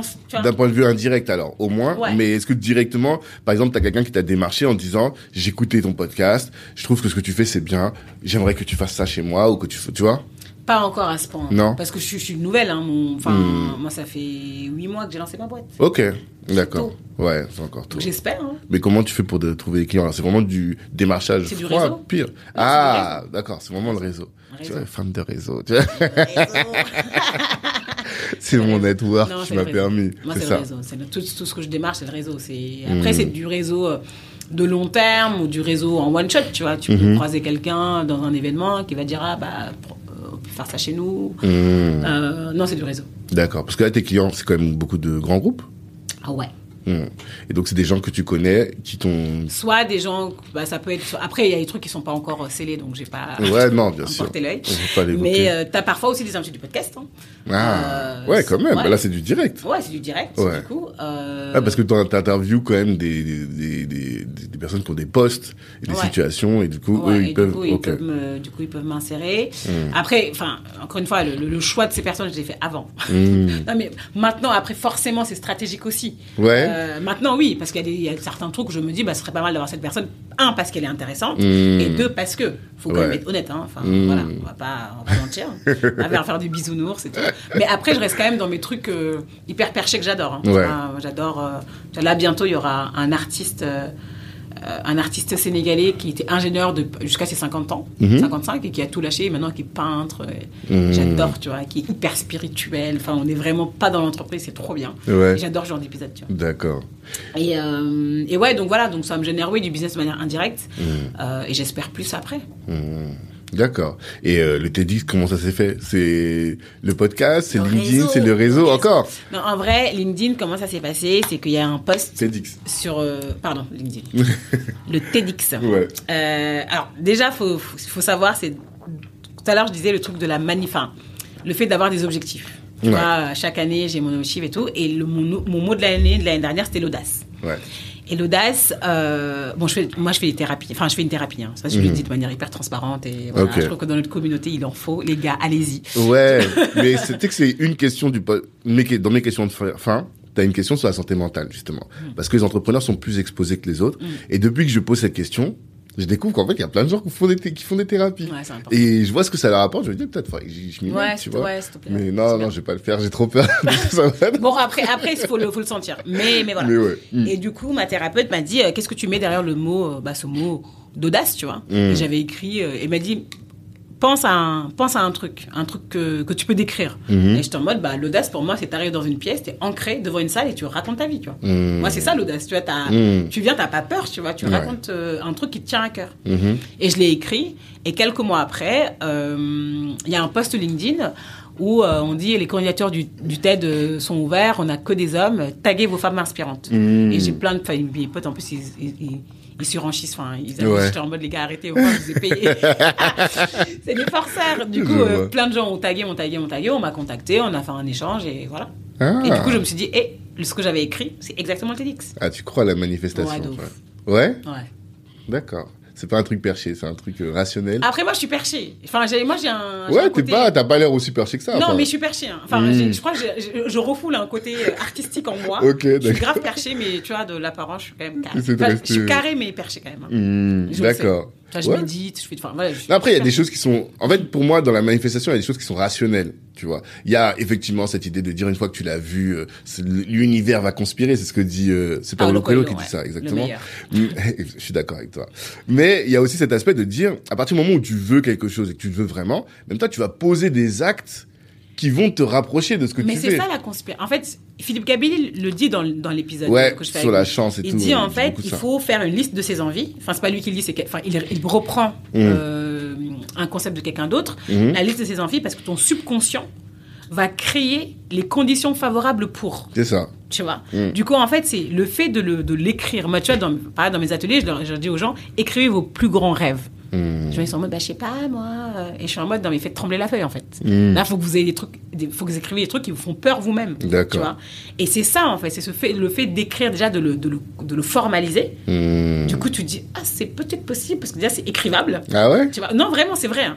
Moi, ce truc-là, j'y crois à 1000%, tu vois. Hmm. Et surtout, Mhm. surtout, combien de personnes m'ont dit, euh, j'ai trouvé euh, l'homme de ma vie. Enfin, je regardais le- le- le- l'interview de d'Oprah avec euh, Viola Davis. Ouais, récemment, Euh, là. Récemment, récent, ouais, et elle disait pareil, elle a manifesté, elle a dit euh, un soir, je- je- elle se plaignait en disant j'ai toujours pas de mec, j'ai Mhm. je tombe sur des salauds, etc. Un de ses potes lui a dit ce soir prie, elle a prié I want an athlete, I want a black man, Mhm. I, want, I want a religious man, bla bla bla. Elle a prié tout ça et, et deux semaines après, elle a trouvé son mec, c'était exactement ça. Hmm. C'est très perché, mais moi j'y crois. Ouais, en deux semaines, c'est une storytelling Oui. à la- à l'américaine. Oui, peut-être. Mais, c'est sûr que. Mais en tout cas, moi je l'ai expérimenté, le TEDx, clairement c'est ça, tu vois. D'accord. Quand j'ai écrit ça, moi dans ma tête, je pensais un TED. Ok. Dans ma tête, je l'ai jamais avoué par contre. Moi, je- Là, c'est la syndrome l'imposteur, tu vois. Ok, j'ai jamais avoué. Mais en vrai, quand c'est arrivé, j'étais en mode, holy shit. Hmm. Tiens. Ok. Non, mais c'est cool. Mais euh, du coup, est-ce que tu nous as dit, maintenant qu'on a eu toute cette discussion, parce que des fois ça change, est-ce que tu nous l'as dit ton, ton, ton truc que tu veux manifester vraiment, là, ton objectif? Est-ce qu'il y a un truc que tu as envie de manifester, mais qu'au début tu tu l'as pas dit, peut-être parce que tu t'es dit, ouais, bon, on se connaît pas encore, tu vois. Non, j'ai pas trop de tabou. Euh... Truc que j'ai. Professionnellement? Ouais, on va rester là-dessus. Au moins. Je pense que plus tard, j'aimerais bien écrire des livres. Ok. Tu vois, c'est un truc, moi j'ai un méga, méga syndrome de l'écriture. Hmm. j'aime beaucoup écrire. J'écris des beaux posts sur LinkedIn. Merci. J'écris beaucoup. J'écris beaucoup personnellement. J'ai un- j'ai un journal intime. Ok, ça c'est trop important. J'écris beaucoup seule. Mhm. Euh, et c'est vraiment un truc, tu vois, là je le dis, je tremble, tu vois, je suis pas, Ah ouais je suis pas, je suis pas bien, tu vois. Ah, Parce que c'est un méga syndrome. Et c'est un truc que je désire vraiment, mais que, dont j'ai peur, mais j'ai extrêmement peur. Peur de euh, que ça ne marche pas ou peur euh, Je sais pas, en fait. C'est même pas que ça marche pas, parce que tu vois, tu te dis, euh, ça marche pas, quoi, t'auras, t'auras, j'espère au moins 100. sans Sans- lecteur. Rien que mes potes, ils- s'ils sont, achètent, c'est bon. Si c'est vraiment mes potes, c'est bon. Mais euh, non, non, en vrai, je pense que tu as ce truc de. Il y a quand même un truc de. de- Ouais, un syndrome de l'imposteur, tu vois. Je me dis, Mm. euh, j'aimerais bien écrire bah, sur tout ce que je fais là, sur la réussite, etc. J'aimerais bien écrire un truc. Et plus Ouais. tard, j'aimerais bien écrire un truc plus intime. Mm. Ça, c'est beaucoup plus dur, c'est de l'intime. Ouais. L'intime, c'est compliqué. J'ai découvert ça récemment. J'ai dû raconter ma vie alors que je parle devant des centaines, des centaines de personnes d'habitude. Et là, là, j'ai bégayé comme jamais. Mais moi, elle te dit que c'était ça mon problème. Ok. Je t'ai dit que c'était ça mon problème. Tu vois, j'ai aucun problème à parler, tiens. Mm. Enfin, aucun problème, ça dépend. Euh, parfois, je suis stressée, quoi. Oui, comme tout le monde. Et euh, puis je bégaye, enfin, ça, ça se sent pas là. Mais moi, j'étais Si, bègue. moi j'ai senti. J'étais bègue quand j'étais petite, Ok. tu vois. J'étais vraiment bègue, bègue, bègue, tu vois. Ok. Et euh, bon, j'ai surmonté ça, hein, voilà, Mm. j'ai un podcast. Mais, euh, mais voilà. et, et en fait, le TEDx, c'était dur parce que tu parles de ton intime. Ouais. Tu parles de toi, tu parles de tout ce que tu as traversé dur. Hmm, C'est plus dur que. En fait, parler devant tout le monde, c'est facile. Mais parler de soi devant tout le monde, c'est autre chose. Mm. Je suis d'accord avec ça. D'accord. Ok, mais je pense qu'on a fait un bon tour. Et euh, ça fait presque un petit peu plus d'une heure et demie. Donc, euh, on est à peu près bon. Mais les gens vont croire que j'étais euh, euh, contraint. Non, a je- pas de souci. J'ai juste attendu qu'il fallait qu'on soit plus concis, parce que sinon on va partir en cacahuète. Non, bah ça va, on l'a été. Ça va. Ça va. Ça va. Il reste va. des questions de fin. Euh, une question quand même qui est assez importante. On a déjà fait celle sur 2050, donc euh, je la, je la reposerai pas. On a la question d'un de nos partenaires, donc Kipeps. C'est une plateforme qui réunit une équipe de consultants en excellence opérationnelle et qui a créé un réseau de distribution de produits afro-caribéens. Mhm. Donc ça, c'est un de nos partenaires. Donc ils sont très portés sur l'excellence. Et la question qu'ils nous demandent de poser à nos, nos invités, c'est quelle importance donnes-tu à la satisfaction de tes clients et comment est-ce que tu la traduis dans tes activités au jour le jour, la satisfaction client. Satisfaction client. Euh, hmm. Bah, déjà, moi, ce, que, ce qui est cool, c'est que je, toutes mes relations sont très humaines. Mhm. C'est vraiment. euh, mes clients, je les considère même pas comme des clients, c'est des. Enfin, si, je les considère comme des clients, mais c'est vraiment une relation sur le long terme. Tu vois, je suis pas. euh, je me dis pas. euh, c'est une prestation en one shot et puis bye. Mhm. Même, pour les, même pour le B2C, parce que souvent on se dit, le B2B c'est important quand même, c'est une marque, Mhm. faut, faut que tu gères ta réputation, mais même pour le B2C, Mhm. tu vois, je fais des ateliers, comme je dis, sweet spot, etc. Bah, je garde, enfin, plein de, de mes clients, c'est des potes en fait, après. Hein. Tu vois, Mhm. je, je, je fais des get-together, on se retrouve, j'ai mon anniversaire, je dis, ah bah, top passé. Enfin, moi, j'ai pas de problème là-dessus. Ok, d'accord. Euh, et donc, euh, donc, ouais, donc il y a ce truc de long terme Hmm. et euh, de, d'aussi de, de, de- de disponibilité. Tu vois, par exemple, euh, c'est pas t'as fini, je vais te dire bye. Si t'as une question, bah, on se pose, on parle. Faut pas abuser non plus, hein, des gens quand même qui forcent un peu. Surtout que toi, t'es timeboxé. voilà, voilà, voilà. Mais je trouve toujours le temps. Ok. Tu vois, je, voilà, même si je t'envoie mon calendrier que c'est dans deux semaines, je trouve quand même toujours le temps. Mais tu te formalises, c'est-à-dire Oui. tu, tu dis aux gens bon voilà on a fini après ça, euh, mais si vous avez besoin de moi, sachez que mon calendrier est là et ok. Exactement. D'accord. T'as toujours des créneaux pour ces personnes. Ouais, j'ai toujours des trucs et tout. Enfin, là, par exemple, puis même je refais des points avec eux. Même, enfin, euh, mo- moi, je les sollicite aussi pour pouvoir mieux améliorer. Quand, enfin, Mm. quelle méthode c'est ça C'est améliorer. Qu'est-ce qui s'est bien passé Qu'est-ce qui s'est mal passé Qu'est-ce que j'aurais pu faire mieux Mhm. Et à chaque fois que je fais des ateliers, qu'importe en B2C ou en B2B, j'envoie un questionnaire à chaque fois. Hmm. Toujours. Savoir qu'est-ce qu'il y a. Qu'est-ce, quelle- une question que je pose, c'est quel conseil pouvez-vous donner à la l'animatrice qui est moi, tu vois. Ils me disent, bah, qu'est-ce qu'elle pourrait mieux faire? Pourquoi? Et j'ai aucun problème là-dessus. Et au contraire, parce que, parce que bah, en fait, il y a que qui peuvent te donner les, les vraies T'es vraiment dans la recherche du feedback. Ouais. Et c'est quoi? Un questionnaire systématique? Ouais. Et question. Est-ce que tu l'as processé? T'as créé des process, c'est-à-dire euh, un questionnaire à froid, un, ques- un questionnaire à chaud, un questionnaire à froid. Est-ce que ça c'est Bah, je, suis organisé? plus en, je suis plus en construction, tu vois. Genre. En gros, je peux pas. Enfin, encore une fois, moi, j'ai besoin de vie, d'expérimenter avant de processer. Mm. Là, j'ai ma durée de vie est un peu trop courte. Ouais, t'es encore dans l'expérimentation. Ouais. Mais en gros, euh, tu vois, euh, pour les ateliers B2C, Mhm. c'était un questionnaire à chaud. Hmm. Euh, ensuite, je crois, quatre mois après, Je, les ai, je n'ai recontacté, certains, pas tout le monde, certains, Mhm. mais pour faire un questionnaire euh, post-truc pour savoir qu'est-ce que tu as mis en place. C'est ça aussi le sujet. Mhm. C'est que, tu vois, en plus, on bosse sur des sujets grands, définir sa réussite, Ouais. tu vois, et tu as un plan Oui, d'action sur un an. dans la... Ouais. Euh, donc après, c'est en mode, ok, mais qu'est-ce que tu as mis en place depuis? Qu'est-ce que tu as bloqué? Qu'est-ce que tu as. Tu vois? Et moi, j'ai un billet, enfin, il y a des billets hyper forts aussi qu'on a. C'est que moi, mes premières éditions, comme moi, je suis vachement tournée vers l'action, au début, dans mes ateliers, je faisais pas un plan d'action pour les gens. J'étais en mode, ils ont trouvé leur sweet spot, ils vont y aller, tu vois. Mmh. Sauf que les gens, ils étaient en mode, euh, non, pas du tout. Je fais quoi Je sais après pas, je fais quoi après Moi, je suis en mode, bah, t'avances. Qu'est-ce que t'attends Action action. Et en fait, j'ai compris ça, je l'ai compris grâce au feedback. Et donc maintenant, j'ai une, enfin, je prends vraiment du temps pour construire le plan d'action, pour le challenger avec les autres, etc., etc. tu vois. Mmh. Donc ça te permet ça aussi. Ouais. C'est itère. Faut- Après, je suis en test and learn, j'ai toujours fait ça. donc, Ok, euh, d'accord, j'entends. Euh, question de la santé mentale, on l'a évoqué. Du coup, tu dit que tu faisais, une, tu faisais une thérapie, pardon, tu suivais une thérapie. Est-ce qu'il y a d'autres choses? Parce que comme je t'ai dit, les entrepreneurs sont beaucoup plus exposés aux problèmes de santé mentale que le reste de la population, ça c'est une stat. Et du coup, c'est pour ça que j'ai commencé à poser ces questions. Est-ce que euh, y a autre chose que tu fais pour euh, garder cet équilibre? Hmm. Bah, du coup, moi, enfin, je le dis de manière très transparente, j'ai fait un burn-out en entreprise. hein. Mmh. Euh, c'est ce qui m'a mené à tout ça. Quand je parle de traverse du désert, c'est ça, parce que le mot Mm. burn-out, il me fatigue. Euh, il me fatigue et surtout, j'ai pas envie d'être- vraiment accolé à ça. Et les gens, c'est un peu ça, ils veulent te mettre dans cette case. Ah, c'est toi qui avais le burn-out. D'accord. Voilà, je suis plus que Je suis ça. autre chose. Sorry. Mmh. Mais ils l'ont euh, vu, je pense. Voilà, ouais, j'essaye en tout cas, je, je- je martèle. Mmh. Et, euh, et en fait, euh, bah, depuis, je fais hyper attention. Comme je disais tout à l'heure, euh, l'année dernière en avril, j'étais au bord. Mm. Ouais. J'étais en mode, les gars, stop. Et moi, le sujet, c'est que par contre, je prends des vraies pauses. Et j'ai pas de complexe à prendre de vraies pauses. Je prends des pauses d'un mois, euh, de trois semaines, de cinq jours s'il le faut. Et j'en prends plus maintenant qu'avant. Je Ah, suis ok. plus en tant qu'entrepreneur qu'avant. Tu vois, je suis partie cinq jours à Rome.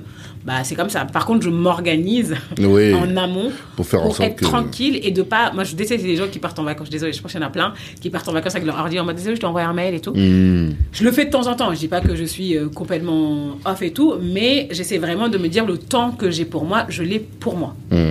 Tu vois, et je pense pas boulot. Et c'est là où je suis la plus créative. Je reviens avec plein d'idées en mode ah mais ça c'est trop bien. Je peux proposer ça à tel client, etc., etc. Donc tu dirais faire des pauses, Ouais. faire plus de pauses. faire plus de pauses et surtout bah, aussi se poser la question, je vais revenir sur la réussite, sorry, mais se poser la question de euh, qu'est-ce qui est important pour moi Mmh. et où est-ce que j'alloue le plus, le plus de mon temps en fait. Mhm. D'accord. Ça aussi, c'est... ça m'a beaucoup intéressé. Euh, dernière question. Ouais, pourquoi pas. Dernière question, c'est, euh, comme je t'ai dit, nous, notre, euh, notre audience, donc, pense 99% elle est noire, tu vois. Donc, si de tous ces échanges qu'on vient d'avoir, qu'est-ce que tu voudrais que les noirs de France, entrepreneurs bien souvent, qu'est-ce qu'ils retiennent de toute la discussion qu'on a eue? Alors ce qu'il faut, enfin ce, cas, ce que je dirais, Mm. c'est un de pas s'excuser, Mhm. de prendre conscience, en tout cas de, de, de, de prendre confiance aussi de ses compétences. Mhm. Euh, donc ça va avec de pas s'excuser en réalité. Mhm. Euh, de toujours chercher à exceller, parce que mine de rien, on va toujours nous rappeler de différentes manières que, euh, voilà, il y a d'autres personnes qui sont là, on n'a pas parlé, mais tu vois, ce sujet Ouais. de... quand t'arrives, j'expose mon truc, comme dit, ah, vous allez voir le pôle diversité inclusion Ouais.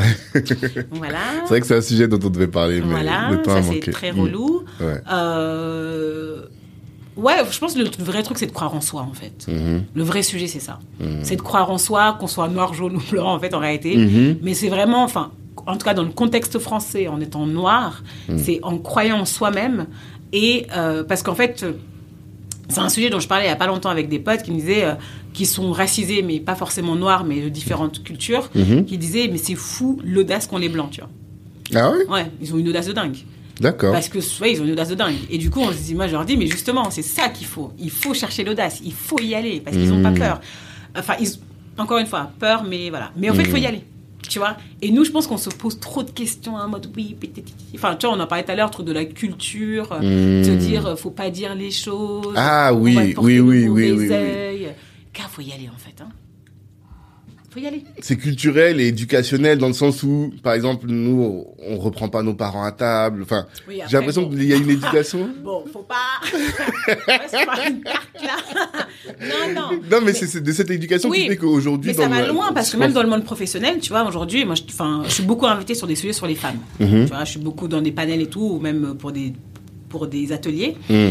Et en fait, ça me saoule un peu en entreprise parce que, enfin, ça me saoule parfois parce que c'est circonscrit aux femmes, alors que moi, je vois plein d'hommes racisés Mm. qui sont dans ces cas. Clairement. Parce qu'en fait, c'est pas un sujet de femme, c'est un sujet culturel. Mm. Pour moi, c'est plus ça. Parce que tu vois, le, les, nos parents, euh, bon, mon père n'était pas comme ça, mais généralement, En général, ouais. c'est en gros courbe les chines, parle Mm. pas trop, Mm, mm, ne te fais pas trop remarquer. Mm, mm, nanana. Et en fait, en entreprise, ça marche pas comme ça, en fait. En entreprise, c'est seul- malheureusement, Mm. c'est celui qui sait se vendre, Ouais. qui sait aller chercher les choses, c'est celui qui réussit. Mm. C'est pas, il suffit pas d'être le plus performant. Le bon, c'est le réussir. En fait, c'est le syndrome du bon ou de la bonne élève. Les- L'entreprise, c'est pas l'école. Mhm. L'école, tu fais ta, ta, ta- ton devoir, tu as une bonne note, tu 20, tu passes. Tu passes, euh, Ouais. tu passes. Ouais, ouais. L'entreprise, tu peux avoir 20, ne pas passer en fait. T'es pas Exactement. promu. C'est ça qui est malheureux. T'as un Marc là qui, qui arrive, qui dit ouais, ma machine à café, on se prend un café, Mm. et qui, et qui a le poste en fait. Ouais. Donc c'est ça le sujet. Et pour moi, il est plus culturel que, enfin, il est aussi genré. hein. Je dis pas euh, qu'il ne l'est pas, mais Mm. il est aussi culturel et c'est très important. Mm. Parce qu'en fait, on met sur le carreau plein d'hommes racisés qui Mm. galèrent en fait. Ouais. Et qui, euh, en fait, on dit non, c'est un sujet des femmes, ils sont en mode, bah, du coup, c'est mec, du coup, t'es pas bien, parce qu'on Mm. dit c'est un truc de meuf, tu vois, t'es en Ouais, mode, ouais, ouais, ouais, ouais. bah, une meuf, enfin bref. Ouais. Non, c'est compliqué, vraiment, c'est complexe. Ouais, je vois ce que tu veux dire. Mais c'est culturel pour moi. Mais c'est très culturel, en tout cas, chez les personnes d'origine étrangère, on va dire, de ne pas aller chercher le truc. Ouais, mais faut Effectivement, aller en chercher. entreprise, en tout cas. Oui, en- mais c'est le sujet, Ouais. et c'est pour ça, moi, ça me fend le cœur. Mm. Quand je suis en entreprise, ça me fend le cœur à chaque fois de voir des gens qui sont en mode, mais je suis en mode, vas-y, ça va pas se passer comme ça. Mm, Et en fait, et c'est pour ça que, il y a une, une anecdote trop, trop, trop marrante, une de mes, maintenant mes meilleures amies, mais à l'époque, on était ensemble chez Canal. Et, euh, et du coup, euh, quand je suis, quand, quand je suis arrivée, elle, elle disait, euh, elle est un peu chelou celle-là. Mhm. Je dis, ouais, elle est trop à l'aise en fait. Elle est Mhm. trop à l'aise dans ce milieu, tu vois. Ouais. Et elle trouvait ça chelou. Elle est quoi Elle est euh, africaine aussi Ouais, ouais, ouais. Ok, mais tu vois, elle disait, est-ce que c'est pas une choco choco Tu vois, tu te poses des questions, tu vois. Mais après, on en a parlé et non, tu vois. Ouais. Et donc, après, je pense que c'est aussi c'est cet équilibre-là. Encore une Mhm. fois, c'est que moi, les codes, ces codes-là, je les ai appris avec mes sœurs, avec mon entourage, mes mentors, etc. Mhm. Et c'est très important. Mm. Très, très important. Et c'est ça qu'il faut. bah, en tout cas, moi, c'est ça que j'essaye de véhiculer à travers Gatéméry et tout, quoi. Non, c'est top. C'est top. En tout cas, merci beaucoup, Unger, pour cet échange. Et euh, voilà, on te souhaite de la réussite dans ton entreprise. Que euh, tu bah, de la réussite, de toute façon. C'est ça. Toi-même, tu sais ce que les mots que tu mets derrière euh, cette réussite. Yes. Que tu chill, que tu fasses des thunes, que tout ça, tout ça, tout on va ça. partager, on va partager. Voilà, on sera là pour récupérer quand tu partageras. Merci beaucoup. Avec plaisir. Et à tous les éditeurs, bah, je vous dis rendez-vous vendredi prochain pour euh, une autre invitée ou un autre invité tout aussi inspirant qu'Unker. Ciao tout le monde. Bye. Hello, hello. Merci d'avoir pris le temps d'écouter cet épisode jusqu'au bout. Avant de terminer, je voulais vous annoncer la création de la Kali Business Academy. Qu'est-ce que c'est que la Kali Business Academy? C'est un centre de formation dans lequel vous êtes formé par les meilleurs. Imaginez que Rokaya Diallo ou Harry Rosenmack vous forment à la prise de parole en public. Ou encore que Ibrahima Sissoko vous forme à entreprendre dans la tech. Ou que Olivier Laouché, euh, Christian Zella de Nofi vous forme à entreprendre dans les médias. Voilà un peu le type de programme que l'on vous concocte dans le cadre de la Cali Business Academy. Apprenez à entreprendre, certes, à vous insérer ou à obtenir des skills professionnels, mais en étant formé par les meilleurs. Ces meilleurs-là, vous les avez écoutés dans le cadre du podcast, vous les connaissez dans la communauté et ils sont là à votre disposition pour répondre aussi à toutes vos questions. C'est ce centre de formation pour le découvrir. Eh bien, ce que je vous invite à faire, c'est de nous suivre, Black Network, sur tous les réseaux sociaux, d'aller sur notre site internet aussi, de vous inscrire pour recevoir notre newsletter. Et là, vous serez informé régulièrement des différentes sessions de formation en présentiel ou à distance que nous allons organiser. Et puis par rapport au podcast, eh bien, comme je vous le dis toujours, merci de partager autour de vous. Vous avez sûrement dû euh, considérer que ce que vous avez entendu vous a édifié et pourrait intéresser un de vos frères, une de vos sœurs ou un de vos contacts. Eh bien, si vous partagez, si vous commentez sur euh, Apple Podcast, ça va nous aider à faire grandir le podcast et à toucher un maximum de monde. Merci pour votre attention.